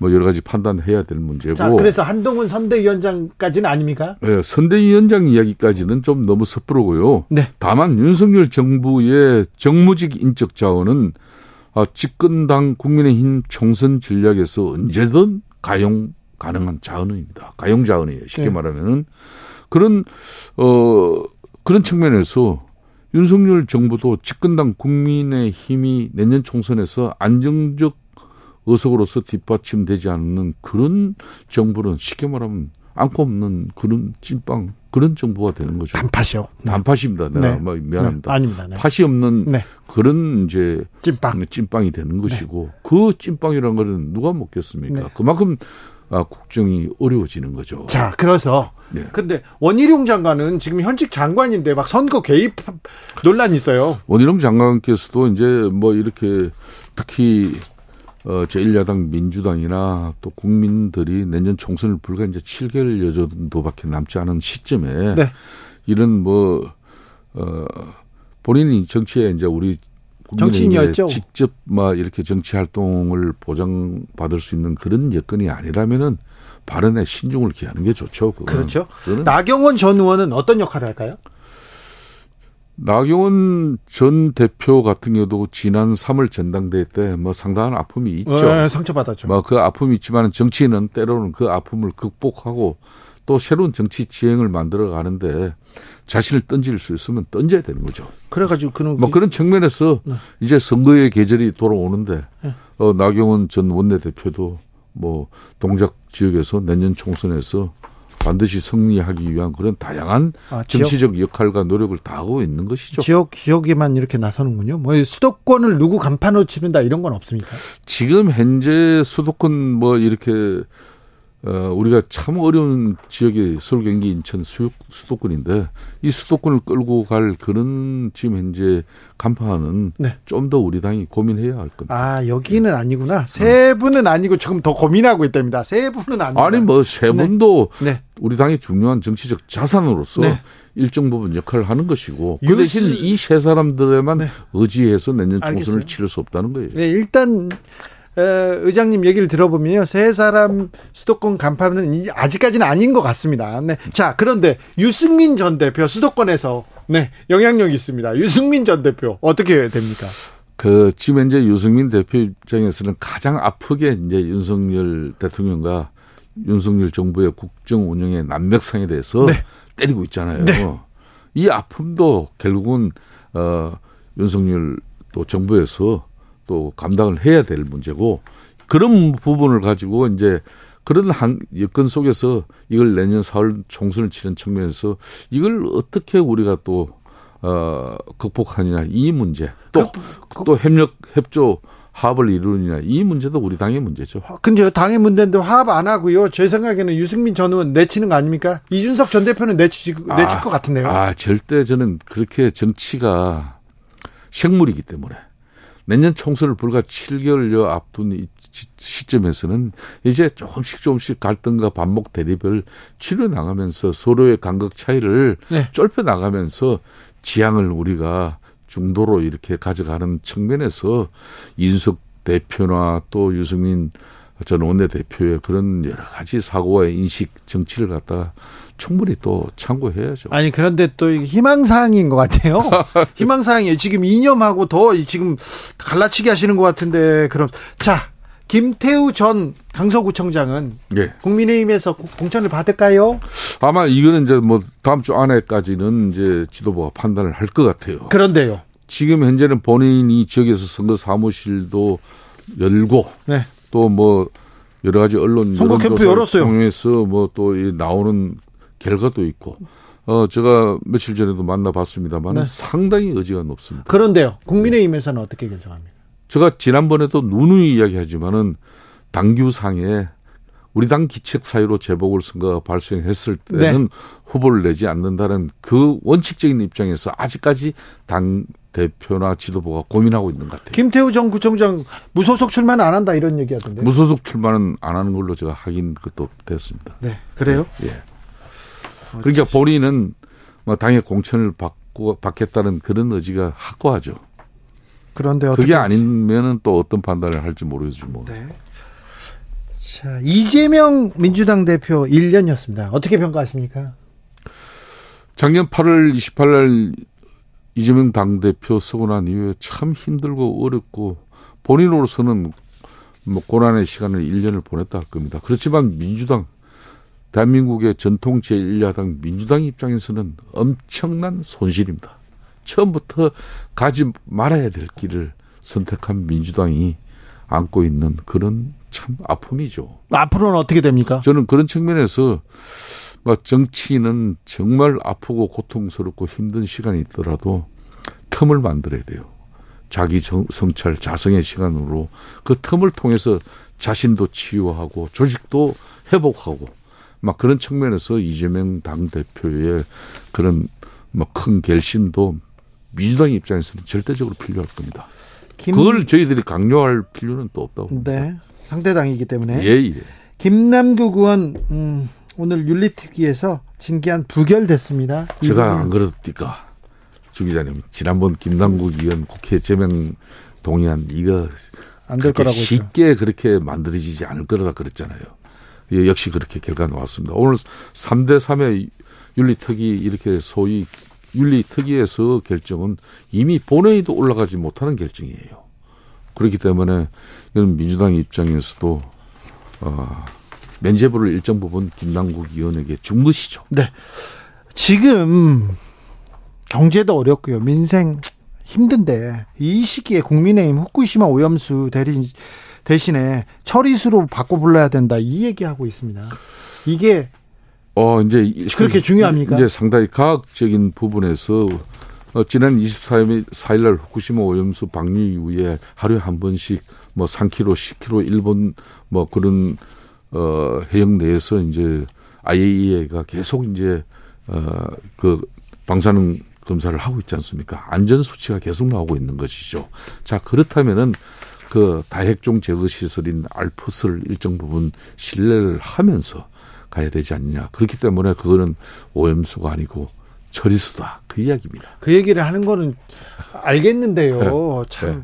그러니까 국민의, 국민의 이 불안을 좀 해소하려고 그런 노력부터 그, 해야지. 그 불안 해소는 이렇든 저렇든 우리는 윤석열 정부는 과학에 기반하지 않은 그런 가짜뉴스 개담 선동이다 그러지만은 이거 결론은 정치 불신에서 만들어진 거거든요. 아니, 그러니까 정치를 이 좀 복원시켜야 되는 거예요. 그러니까요. 제가 왜 정치가 중요한가 하면은 정치가 이렇게 실종돼 버리고 나면은 이런 엄청난 일본의 후쿠시마 오염수 같은 이런 뭐 상황이 발생해도 극단적인 주장만 갈 수밖에 없는 거예요. 이게 참 사회적 갈등 비용과 국민적 불안으로 바로 이어지는 거예요. 알겠습니다. 네.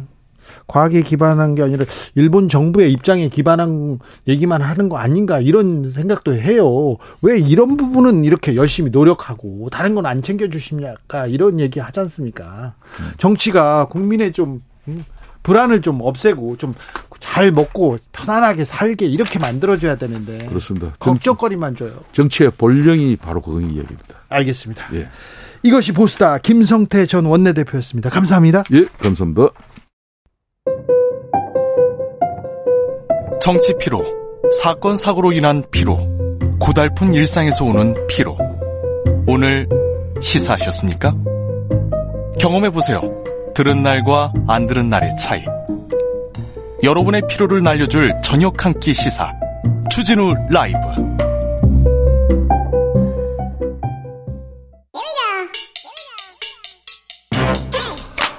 과학을 향한 진지한 고민 과학과의 수다. 주진우 라이브 과학 선생님 오셨습니다. 이선호 엑소쌤 어서 오세요. 네, 반갑습니다. 오늘은 어떤 공부해 볼까요? 어, 오늘은 방사능에 대한 이야기를 가졌습니다. 네. 그래서 방사능이 오늘 뭔지 그리고 방사능이 뭐예요? 그 사실 방사능 하면 많은 분들이 그냥 막연하게 무서운 거라고 생각하시잖아요. 아, 그 피해야죠. 그래서 이거를 제가 좀 짚어드리려고 하는데 네. 우선 우리가 굉장히 오용을 하고 있는 단어 자체가 방사능입니다. 예? 이 방사능의 능이 바로 이 능력할 때 능자거든요. 아, 그래요? 그래서 이제 방사능은 이 방사선을 배출할 수 있는 능력 성질을 뜻하고요. 예. 어 진짜 우리가 위험하다고 생각하는 그럼 방사선이네. 건, 그렇죠. 방사선입니다. 그렇죠. 방사능이 아니라 방사선이 위험하다 이렇게 얘기하는구나. 맞아요. 근데 네. 많은 미디어에서 네, 방사선으로 표현을 해야 하는 걸 방사능으로 표현을 하고요. 자, 우리 청취자분들 우리는 이제 방사선이 위험하다 이렇게 하자고요. 아, 정확 정확합니다. 네. 그래서 쉽게 정리하자면 방사선을 배출하는 물질을 방사성 물질이라 하고요. 예. 그래서 방사성 물질은 방사선을 배출할 수 있는 방사능을 가지고 있다라고 정리할 수 있을 것 같고요. 예. 어, 이런 방사선 같은 경우는 이 불안정한 원자핵이 안정화하려고 계속 에너지를 뱉어냅니다. 네. 이 에너지가 우리가 맞으면 DNA가 파괴된 건 그래서 위험하고 피폭. 이라는 단어를 쓰고요. 네. 그래서 그게 얼만큼 우리가 방사선을 받았는지 어, 표현하기 위해서 방사선량 또는 피폭선량이라는 단어를 쓰고요. 자, 알겠습니다. 방사선이 위험합니다. 근데 방사선에도 좀 여러 종류가 있습니까? 맞습니다. 어, 사실 방사선은 크게 우리 몸에 위험한 네. 즉 DNA를 파괴할 수 있는 이 전리 방사선과 네? 그리고 위험하지 않은 비전리 방사선으로 나눌 수 있는데요. 보통 우리가 알고 있는 비전리 방, 아, 보통 이제 비전리 방사선은 우리가 알고 있는 뭐 빨주노초 파란보, 빛 같은 거나 이제 가시광선 아니면 뭐 전파 이런 것들을 비전리 방사선이라 그러고요. 근데 우리가 보통 생각하고 있는 방사선은 전리 방사선이 맞습니다. 그래서 알파선, 베타선, 감마선, 엑선 이런 것들이 있는데 네. 뭐 차례대로 알파선이 가장 위험하고 그 다음 순으로 베타선, 감마선, X선 어, 순으로 위험하다라고 보시면 될 것 같아요. 알겠습니다. 알파선, 베타선, 감마선, X선 이 순으로 위험하다. 아무튼 시험 문제는 내지 마세요. 복잡해지네요. 네. 자, 그런데요. 일단은 피폭되면 안 되잖아요. 맞습니다. 여기에서 네. 조심해야 될 거 아니에요. 네. 네.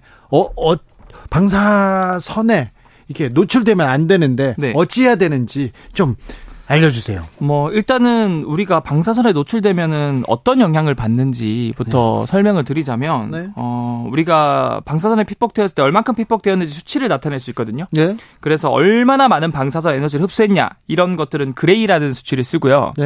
네. 그리고 방사선의 종류 제가 아까 말씀드린 것처럼 알파, 베타, 감마, 엑스선 이런 종류에 따라서 인치 인체에 미치는 영향이 다 달라집니다. 네. 그래서 뭐 같은 공격을 하도 하더라도 누구는 총을 쏠 수 있고 누구는 대포를 쏠 수 있지 않습니까? 네. 그런 것처럼 이 방사선 종류도 이 영향력이 다르기 때문에 결국 이 시버트라는 단위를 쓰면은 인체에 미치는 영향을 똑같이 표현할 수 있기 때문에 요즘엔 시버트란 표현을 많이 쓰고요. 시버트요? 네, 시버트 이 방사선이 우리 인체에 미치는 영향을 쉽게 이제 환산한 값이고요. 예.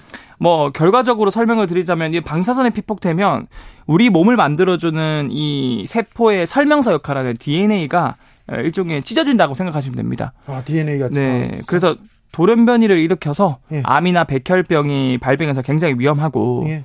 그래서 이제 체르노빌이나 일본 후쿠시마 원자력 발전소가 이제 사고 났을 때 굉장히 위험했죠. 위험하고요. 인체에 어떤 해를 끼쳤는지 정확하게 또 이렇게 연구도 잘 안 됐어요. 그러니까 위험하죠. 무섭죠. 그렇죠. 이게 방사선이라는 것 자체가 반감기라는 게 있는데 이 핵종별로 반감기가 다 다르거든요. 예. 근데 길게는 진짜 뭐 몇만 년 되는 것도 있고 짧게는 몇십 년 되는 것도 있지만 이런 것들이 단기적으로 몇 년 본다고 우리가 추적할 수 있는 게 아니거든요. 그렇죠. 그래서 장기적으로 이게 어떤 부작용을 일으킬지 모르기 때문에 우리가 굉장히 조심스럽게 다뤄야 된다. 조심해하고 조심해야 되는데 일단 바닷물에 이렇게 방류했어요. 자, 방사선에 오염된 수산물 요거 아, 요건 좀 다른 개념인가요?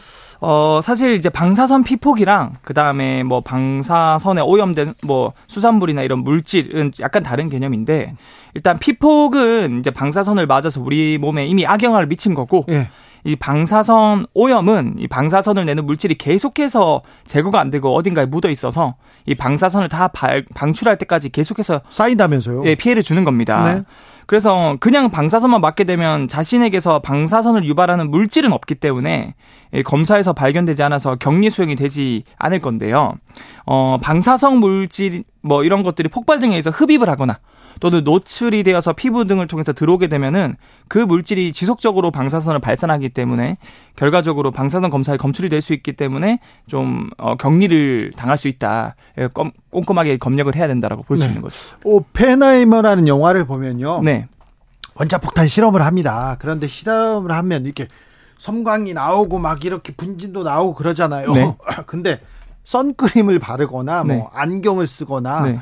그다음에 천으로 된 신발을 신거나 막 그러더라고요. 맞습니다. 맞습니다. 이거는 그 피폭을 방어하기 위한 그런 일단 사실상 거기에 참관해서 보는 분들은 충분히 멀리 떨어져 있기 때문에 네. 직접적인 방사선의 위험을 이제 피해를 입을 만한 거리는 아니고요. 근데 네. 너무 빛이 밝기 때문에 거기서 나오는 그런 강한 자외선이나 그런 강한 빛을 막기 위해서 이런 선글라스를 끼고 네.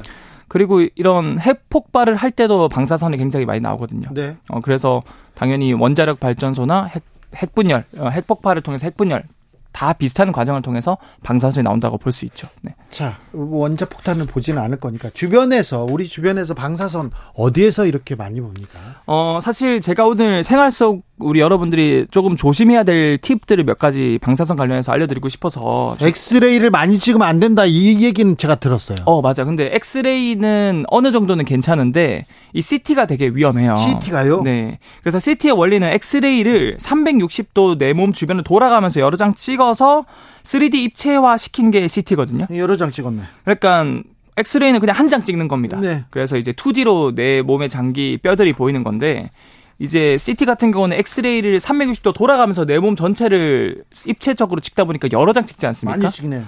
그래서 이 CT 같은 경우는 우리가 1년에 이 검사를 통해서 방사선 노출량을 한 1mS를 넘지 않도록 권고하고 있는데 네. CT 한 번만 찍어도 이 복부 CT 같은 경우는 10mS가 넘습니다. 예. 그 말은 굉장히 많은 양의 방사선에 노출될 수 있다라는 거고 실제로 의학계에서도 CT 같은 경우는 1년에 한 번 이상은 찍지 말라라고 권고하고 아, 그래요? 있어요. 네. 제 친한 형은 좀 건강을 이렇게 걱정하는 분이었어요. 네. 네. 염려증이 있어 가지고요. 아유, 머리 아프다 CT 찍어야 된다고 하고요. 아, 근데 그리고 배, 팔 아파도 CT 찍어야 된다고 계속 병원에 갑니다. 그리고 이 병원에 갔다가 또 다른 병원에 가서 또 찍어요. 그게 실제로 한 케이스가 있었는데 네. 그 건강 염려증 때문에 CT를 너무 자주 찍다가 암이 발병한 케이스도 있거든요. 아, 그러니까. 그래서 1년에 아. 한번 많아도 두 번 이상은 찍지 않는 걸 권고 드리고요. 예. 뿐만 아니라 또 우리가 평소에 하는 행동 중에서 이 담배 필 때 있잖아요. 네. 담배 안에 이 폴로늄이라는 이 방사성 물질이 있습니다. 담배는 아무튼 안 좋아요. 그 담배는 백해무익하다. 네. 왜냐하면 실제로 이 담배 한 갑 정도를 매일 피우는 분들은 1년에 축적된 양이 약 100mS로서 우리가 아무것도 안 맞고 자연에서 맞게 되는 방사선 양이 1년에 3mS밖에 안 되거든요. 예. 근데 담배를 매일 한 갑씩 피운다. 그럼 그거보다 약 30배 많은 100mS를 내 폐 속으로 계속 넣고 있다라고 보면 될 것 같고요. 네. 특히 담배 같은 경우는 이 자기가 마시는 이 주류연이 25%만 방사선 물질이 흡수되는데 반대로 바깥으로 내뿜는 부류연 있지 않습니까? 네. 거기서 방사선 물질이 75%가 바깥으로 나간다 그래요. 아유, 진짜 나쁘네요. 그러니까 결국 담배는 나한테도 안 좋지만 가족이나 주변 동료한테 부류연으로서 더 안 좋다라고 볼 수 있기 때문에 네. 웬만하면 줄이시거나 끊는 걸 제가 추천드립니다. 아, 그러니까요. 조금만 피워야 되는데 하루에 네갑씩 피우는 사람들이 있어가지고. 너무 스트레스 받는 일이 많다 보니까. 네. 네. 그래도 안 됩니다. 담배는 좀 백해 무익고 건강엔 특별히 안 좋다고. 합니다. 운동으로 스트레스를 해소하는 걸 제가 추천드립니다. 김갑수님께서 그건 힘들어요. 엑소 선생님 주 기자님 방사선에 피폭되면 영화처럼 헐크로 이렇게 변신할 수도 있습니까? 어, 이 그 굉장히 훌륭한 질문인데요. 헐크 같은 경우는 이제 방사선에 노출됐을 때 DNA가 마구잡이로 돌연변이가 생기는데 정말 좋은 운 좋게 좋게 DNA가 바뀐 거고요. 근데 대개는 방사선을 맞으면 네. 1000번 중에서 999번은 안 좋게 어, 바뀌거든요. 아유, 확률이 너무 떨어지네. 그래서 대부분 이제 암에 네. 걸리거나 네. 어, 굉장히 어, 위험할 수 있다. 알겠습니다. 네. 명쾌한 대, 답변 감사합니다. 홍범도 장군 얘기는 안 물어볼게요. 아, 네, 알겠습니다. 네. 이선호 엑소쌤이었습니다. 감사합니다. 네, 감사합니다. 교통정보센터 다녀오겠습니다. 김민혜 씨.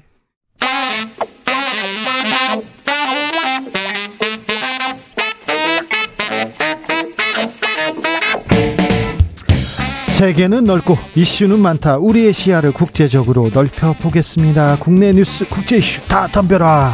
지금은 글로벌 시대. 국제적 토크의 세계로 들어가 봅니다. 군사 외교 안보 전문가 김종대 전 의원. 안녕하십니까. 세계적인 평론 스케일 인문결 연구소장 임상훈 어서 오세요. 안녕하십니까. 네. 아니 왜 임상훈 소장이라고 한 거라고 뒤에 직함을 뺍니까? 아이, 미리 앞서서 얘기했거든요. 훌륭한 사람은요. 네, 그렇게도 불러요. 아 그렇습니까? 네, 훌륭한 김종대. 자 네. 물어보겠습니다. 군 네. 검찰에서 네. 박정훈 전 해병대 수사단장 구속영장 청구했습니다. 예, 정말 우려하던 사안이 벌어졌습니다. 예. 지난주에 열린 국방부 어, 그 검찰단이 이제 그 소집한 수사심의위원회에서 예.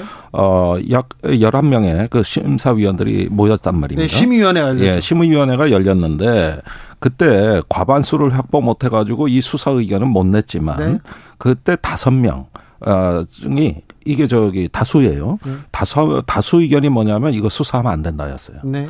근데 지금은 수사 단계를 넘어 구속영장까지 간 거예요. 네. 그러니까 그때 정부가 국방부가 소집한 수사 심의위원회에서도 심의위원회는 국방부 장관 그러니까 네. 장관이 그 이민은 아니지만 장관의 그 의중이 들어갈 수 있잖아요. 그렇습니다. 그런데 그 심의위원회에서도 이거 항명죄 수사하면 안 된다. 네. 이게 다수 의견이었는데 한 표 차이로 그 과반수가 안 돼가지고 의견을 안 내는 걸로 했단 말입니다. 네. 그때 수사자관분은 네 분이고 그 네 분도 어떤 조건을 달았기 때문에 사실은 대다수가 이거 수사에 문제 제기를 한 거라고 봐야 돼요. 그런데 이제 수사가 이제 구속영장 청구까지 들어갔는데 이게 항명죄는 원래 불구속 수사가 없습니다. 예. 원래. 그러니까 그전 씨에는 사형까지 할 저기 그 선고할 수 있고 네. 어또 평시에도 7년 이상 징역을 받을 수 있는 경우가 항명인데 이게 불구속 수사가 없거든요. 그러니까 구속영장을 치겠다는 거를 출석한 때부터 미리 준비된 프로그램으로 간 거예요. 그러면 제목이 하도 어마어마해가지고 그냥 뭐 지시불이행 정도 이런 정도로 해서 징계로 가도 되는 거를 이게 항명죄라 해서 군형법에 거의 저 최고형을 받을 수 있는 이 제목이 돼버렸거든요. 이렇게 되면 이제 누구 한 명 죽을 때까지 싸우겠다는 얘기가 돼버리는 거예요. 이게 지금 심각한 사태입니다. 그래서 군 검찰이 아닌 제3의 기관이 해야 된다는 게 박정원 대령 측 입장인데 이게 이게 계속 이렇게 가버리면 앞으로 이 문제가 잦아들기는커녕 더욱더 정치적으로 큰 논란이 초래할 것으로 국방부에서는 군 검찰은 피해자의 신속한 수사를 위해 노력했으나 피해자가 계속 수사를 거부하는 상황에서 사안의 중대성 및 증거인멸 우려를 고려해 구속영장 청구했다 얘기했습니다. 음. 묵비권을 행사하고 다른 자료를 제출하겠다. 그리고 그 진술서를 제출한 걸로 보이는데 음. 그렇다고 해서 구속영장을 청구한다. 아니 그러니까 원래 항명죄는 구속 수사가 원칙이라니까요. 그래요? 그러니까 수사를 하느냐 마느냐지 원래부터 구속 그 계획은 있었어요. 아, 그런데 해병대 사령관이 협조를 안 해줬던 겁니다. 해병대 사령관이 맞다. 내가 경북경찰청에 수사자로 이첩하지 말라 그랬는데 박 대령이 갔다. 이렇게 말하면은 즉시 구속입니다. 근데 해병대 사령관이 여태까지 그걸 안 하고 버텨준 거거든요. 그러니까 뒤늦게 구속이 된 것이죠. 네. 아, 이 문제는 어떻게 될지. 최상병이 죽었잖아요. 음. 최상병이 죽었어요. 왜 죽었는지 누가 책임을 져야 되는지 국가에서 그 얘기를 해줘야 되는데. 아니 그 수사는 지금 뭐 아주 경북 경찰청으로 넘어갔다는 것만 알지 지금 7월 19일 날 사망해가지고 한 달 열흘이 거의 지난 사건을 아직까지 제대로 수사도 안 하면서 왜 박대령만 이렇게 신속하고 자. 어? 뭐 이렇게 좀 강경하게 훌륭한 김종대한테 하나만 더 물어봐도 될까요? 네. 자 무속인 천공 이 네. 천공 씨가 육군 참모총장 공간 다녀가지 않았다 경찰에서 이렇게 발, 혐의 없다 이렇게 수사 결론 내렸어요. 네. 자, 이 문제가 이제 검찰로 가서 뭐 저도 이제 넘어갔는데 네. 여기에 세 가지 정도 문제가 있습니다. 뭐 다 말씀드리기는 어렵지만 핵심적인 건 뭐냐면 천공의 진술이 없습니다. 천공이 계속 어 부인 저기 부인도 시인도 안 하고 경찰 조사도 안 받았어요. 네. 서면 조사도 안 받았어요. 네. 그다음에 명예훼손을 당했다고 하는 김용영 경호처장도 조사받거나 진술한 적 없습니다. 네. 그다음에 동행한 것으로 알려진 국민의힘 윤한홍 의원도 역시 없습니다. 네. 그러니까 여긴 다 조사가 안 된 그 반쪽은 아예 그냥 묻어둔 거예요. 그리고 나서 이제 그 부승찬 전 대변인과 저를 조사한 거거든요. 네. 그것도 부승찬 대변인 네 번, 저 두 번. 여섯 번을 조사한 게 한쪽으로만 집중돼 있는데 그러면은 이거를 갖다가 규명하기 위해서는 진술이 공정하게 이루어져야 되는데 명예훼손 당했다고 하는 당사자들은 말이 없어요. 그리고 네. 말도 또 바꿔요. 그런 다음에 CCTV도 공개가 안 됐습니다. 예. 그걸 근거로 해서 안 갔다고 결론을 내린 건데 그 CCTV 영상은 재판부에도 전 제출 안 할 걸로 예상합니다. 아. 예, 이렇게 이렇게 영상이 나왔다고 피의자들한테 보여주면서 추궁을 해야 되는데 누구도 본 사람이 없어요. 그다음에 다만 백재원 교수가 갔다. 네. 이 사실만 알려져. 얼굴 관상과 백재원 씨가 갔습니다. 그러니까 네, 거기도 문제고 세 번째는 주술가 중에 풍수지리는 문화니까 되고 역술가는 안 된다는 얘기거든요. 국민의힘 논리가 그거 아닙니까? 그러면 원래 이 사건의 본질은 민간인이 무단으로 가가지고 저 개입했다. 그 다 주술인인데 풍수가나 뭐 관상가나 아니면 역술인이나 그런데 이게 명예훼손이라 그러면 백재권 교수가 간 것에 대해서는 그럼 명예훼손이라고 얘기해도 되는 겁니까? 그건? 아니라고 얘기해도? 알겠습니다. 그러니까 이거 형평성의 문제가 다 위반돼 있어요. 네. 역술인 이천공 씨는요. 어, 의혹을 부인하는 서면 진술서를 경찰에 제출했다고 합니다. 아니, 그건 부인한 게 아니라 네. 저기 나는 관저 이전에 개입한 적이 없다 이 얘기만 했지 네. 갔다 안 갔다란 말은 여전히 빠져 있다. 알겠습니다. 네. 서면 진술서를 제출하기는 했습니다만 어, 내용은 어, 어떻게 되는지 좀 저희가 또 지켜보겠습니다. 자 프리고진이 사망했습니다. 바그너 그룹의 수장 프리고진 사망하면 그 다음에는 이제 우크라이나 전쟁은 어떻게 되는 겁니까? 지금 우크라이나 전쟁은 뭐 큰 변화가 있을 것 같지는 않은데 왜냐하면 이제 그뭐 바그너 그룹만이 지금 그, 그 전쟁을 하고 있는 건 아니니까. 예. 어, 그런데 이제 그 러시아 입장에서는 더 큰 어떤 변화 혹은 어떤 그런 어떤 그 이런 가능성이 아프리카거든요, 사실은. 네, 아프리카에서도 많은 일을 하고 있죠. 그렇죠. 거의 좀, 에, 좀, 아, 잠깐 더러운 더러운 군사 작전을 개, 지금 감행하고 있죠. 그렇죠. 이제 국가의 이름으로 하기 더러운 뭐 네. 표현하신 것처럼. 네. 근데 그 아프리카 대륙에는 지금 그 프랑스를 비롯해서 이게 서버 서구 국가들이 어그 사하라 이남 그 지역의 국가들 말리 네. 뭐 니제르 차드 이런 국가들 부르키나파소 그쪽에 상당한 영향력을 행사하다가 최근 한 5년 길게는 10년 사이에 어, 러시아가 조금씩 조금씩 영향력을 행사하던 차이였거든요. 그 영향력의 뒷 배경에는 바로 말씀하신 것처럼 무지막지한 영향력. 그러니까 국가 이름을 할 수 없는 네. 어, 그런 폭력을 휘 두르면서 영향력을 행사하던 바그너 그룹이 뒤에 있었어요. 예. 그러면서 이제 채굴권이라든가 이런 것들을 따내서 이제 러시아 정부 그러니까는 푸틴 대통령은 어, 손안 대고 코 푸는 어, 그런 역할을 해줬거든요. 예. 근데 이제 이렇게 되기 때문에 어, 바그너 그룹을 없애기는 어렵습니다. 어, 어떻게든 어, 다른 형식, 형식으로 이제 바꾸겠죠. 어, 사실 지금 바그너 그룹의 지금까지의 그 수장들이 사실 그 비행기에서 모두 거의 사망을 했다 이렇게 봐야 되기 때문에 어떤 방식으로든 이제 그 후계 구도를 만들어야 되는데 우리가 이제 주목할 수 있는 것이 6월 24일 날 반란이 일어났었잖아요. 그런데 이 프리고진이 사망한 것이 어 8월 23일 이때입니다. 그러니까 두 달의 시, 시간이 있었죠. 근데 두 달 동안에 프리고진이 뭘 했냐면은 이곳저곳을 계속 다녔어요. 네. 러시아 모스크바, 산트페테르부르크 왔다 갔다 했죠. 벨라루스 갔다가 아프리카 갔다가 사망 직전에는 아프리카에 있었던 것으로 지금 나오고 있거든요. 그러니까는 어 그리고 크렘린 크렘린 궁에서 잠시 만났었잖아요. 한번 면담을 했었죠. 그 푸틴 대통령하고 푸틴 대통령 입장에서는 이 두 달 동안이 바그노 그룹의 후계 구도를 이제 정리를 하기 위해서 나머지 정리를 좀 해라는 물론 이제 그 암살 뭐 아니 뭐 누가 암살인지 알 수가 없습니다. 어쨌든 네.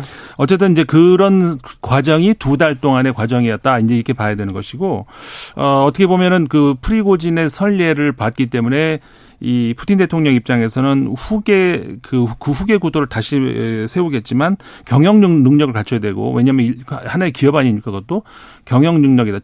이제는 충성도까지 다시 봐야 돼요. 그 다음에 그 장악 능력, 그 바그너 그룹을 장악을 해야 되는데 이런 것들을 다 갖추는 인물을 과연 찾을 수가 있겠는가? 이거 굉장히 어려울 거라고 봅니다. 근데 어쨌든 어, 활용을 해야죠. 어렵지만 돈을 많이 번다면서요. 그래서 그냥 없애지는 않을 것 같습니다. 일단 그 바그너 그룹의 인프라는 네. 계속 유지가 돼야 된다는 건 확실합니다. 그런데 만약에 여기서 어떤 그 변경이 있으면 중앙 아프리카 국가들에서 극심한 정정 혼란 내지 쿠데타가 일어날 가능성이 있어요. 사실은 바그너 그룹이 윤리적 집단은 아니지만 그 정권과 결탁해서 그 정권을 유지시켜주고 있거든요. 중앙 아프리카 국가들에.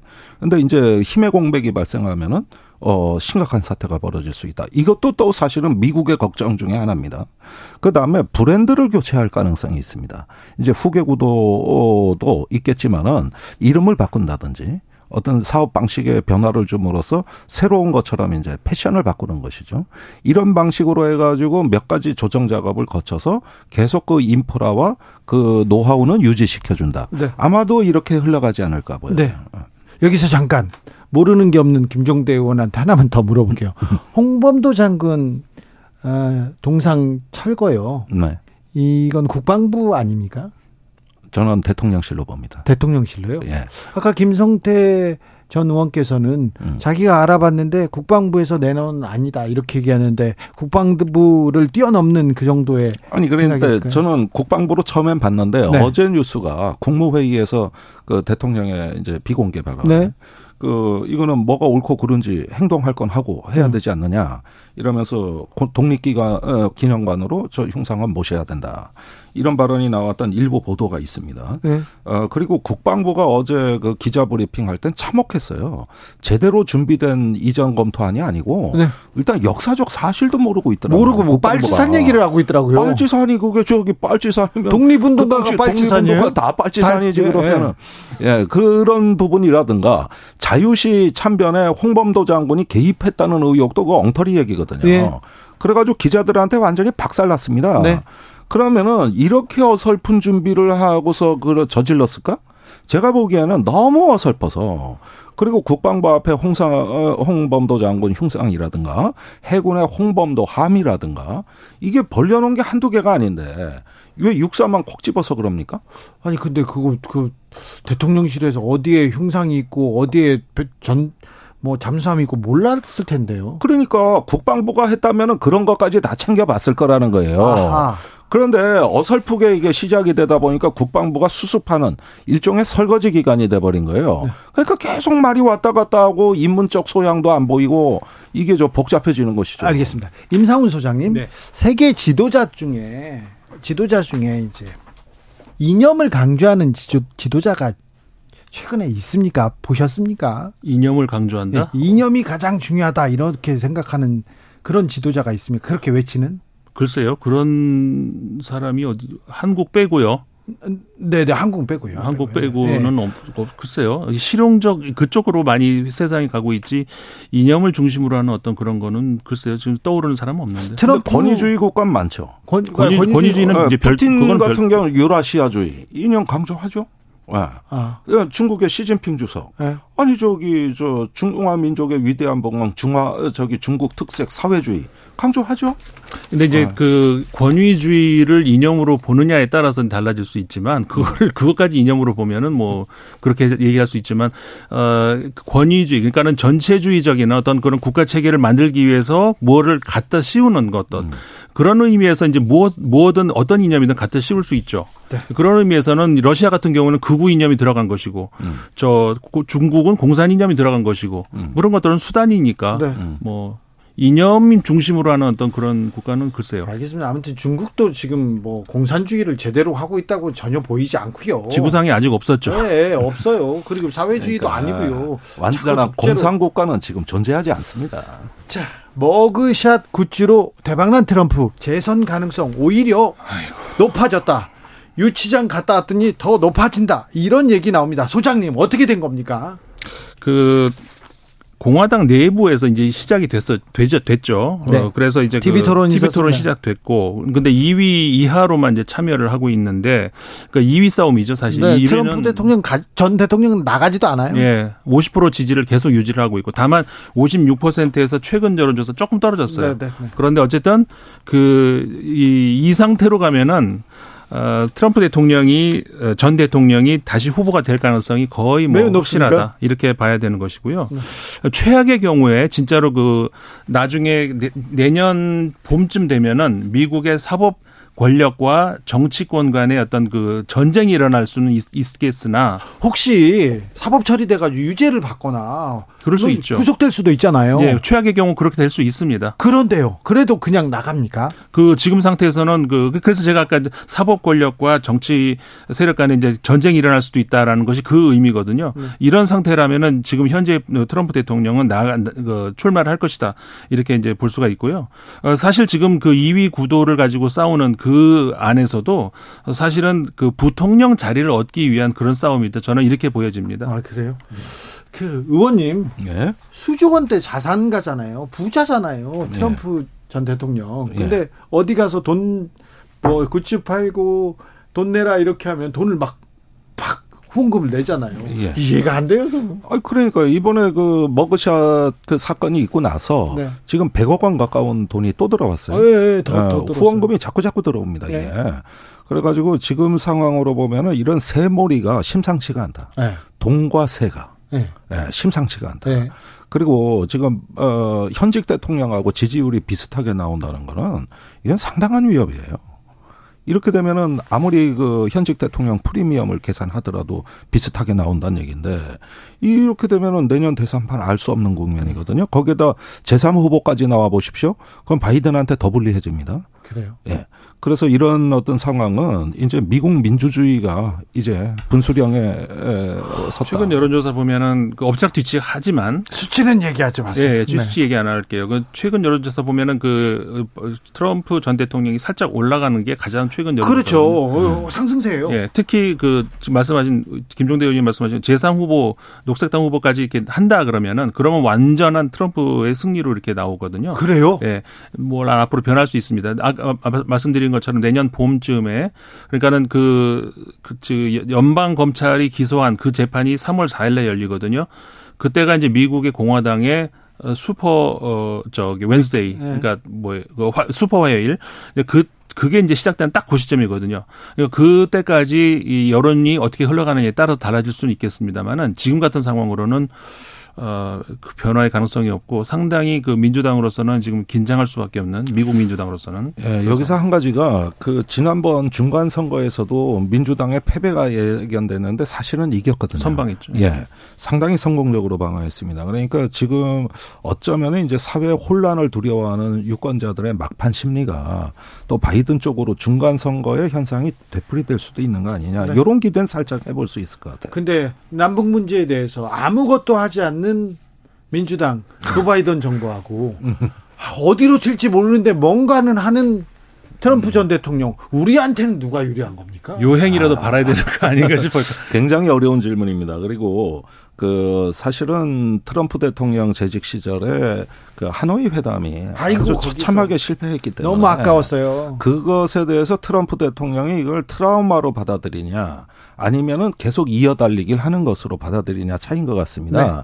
근데 바이든 대통령이 아무 일도 하지 않고 계속 그 위협이 북한의 위협이 커진다고 하면은 트럼프는 행동할 가능성이 높습니다. 네. 그래서 하노이 회담 시즌 2 이걸 이제 상상할 가능성이 있다는 것이죠. 네. 북한에서 네. 사실은 이제 그때 변수가 될 수 있는 것이 지난 그 하노이 회담 그 즈음에서도 미국 내부에서의 그 보수당 안에서 보수 세력 안에서의 이 다툼 그러니까는 그 네오콘의 반란이라고 봐야 되죠. 그렇죠. 막판에 그러니까. 네오콘들이 예. 태클 네. 세게 건 거 아닙니까? 트럼프 전 대통령은 사실 그 미국의 현재의 그러니까 그때까지만 하더라도 미국의 주류라고 할 수 있는 네오콘이 보기에는 이제 듣도 보도 못한 어떤 그 보수거든요. 그렇기 때문에 이제 그런 결과가 나왔는데 그 이후에 권력 구도 사실 트럼프 대통령 쪽으로 많이 넘어갔거든요. 네오콘들 좀 뒤로 다 살짝 밀려났어요. 밀렸잖아요, 네. 이제 다. 그 그때하고 지금 또 구도가 달라졌기 때문에 어 진짜 그 다음 내년 미국 대선이 어떻게 될지 그다음에 네. 누가 되느냐에 따라서 그다음 이거는 그때 몇 년 전하고 또 달라질 수도 있습니다. 아, 네오콘도 이제 조금 뒤로 물러섰잖아요. 뭐, 네, 뭐 한국에서 부활했지 뭐 미국에선 다 퇴조했죠. 그 얘기 묻고 싶습니다. 왜 네. 한국은 이렇게 또 강경한 입장이죠? 그러니까 우리 주류 이념이 네. 외교적으로는 네오콘, 그 다음에 경제적으로는 레이거노믹스 이렇게 닮아가는 경향이란 말입니다. 뭐 경제 긴축과 또 한미일 동맹 이렇게 되다 보니까 어떻게 보면 서구에서 다 실험해 본 게 마지막으로 한국에 상륙한 것 같습니다. 아니 그런데 미국에서도 네오콘의 실패로 예. 금융 위기 오고 경제 위기 오고 왔잖아요. 아, 뭐 그런 점이 있죠. 이란 그런데, 이라크에서 네. 또 그랬고 아프가니스탄에서 네. 그랬고. 뭐 이게 네. 전체적인 이유는 아니지만 아니지만 그래서 뒤로 퇴조한 거 아닙니까? 물러난 거 아닙니까? 그게 이제 지나친 정치적 이데올로기에 의한 이상주의의 실패입니다. 그러니까 네오콘 사상에 대해서 우리가 여러 가지 따질 수도 있겠지만 세상을 단순하게 이해한 거예요. 그리고 밀어붙인 겁니다. 그러다 그 구도와 상상이 실패한 거거든요. 그러니까 이런 면에서 저는 네오콘 자체도 중요하지만은 어떤 풍부하고 다면적인 세계를 열린 개방적 자세로 이해하지 못하는 사고의 단순함의 실패다. 그게 우리한테서 반복되느냐 마느냐예요. 지금 상황이. 네.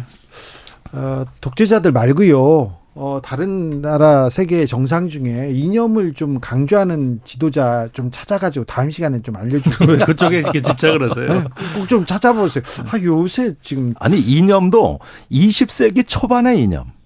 그때 당시에 파시즘과 공산주의와 자유주의 이렇게 크게 세 개의 이념이 있었잖아요. 네. 지금 그 구도의 프레임에서 보는 이데올로기 네. 이념 이거 사실 이건 이념이란 말도 못 붙이겠어요. 저는 이데올로기라고 봐요. 제가 볼 때는 그러니까 이념이라는 것이 과거에 지배했을 거라고 생각을 했어요. 그게 냉전을 지배했다고 생각을 했는데 네. 지금은 이념이 붕괴된 뒤에도 냉전이 있잖아요. 그래서 제가 아까 말씀드린 거거든요. 그 그거는 하나의 수단일 뿐이고 결국은 그 굳이 이걸 이념임이라고 보자면은 자유주의와 전체주의 사이에서의 어떤 대결 이런 것들은 있을 수 있지만 글쎄요 지금 이념이 살아남은 그런 아니 그 다니엘 베리라는 학자가 네. 이데올로기의 종언을 쓴 때가 저분 40년 전입니다. 감사합니다. 시간 다 됐어요. 인사하세요. 예. 네. 내일 다시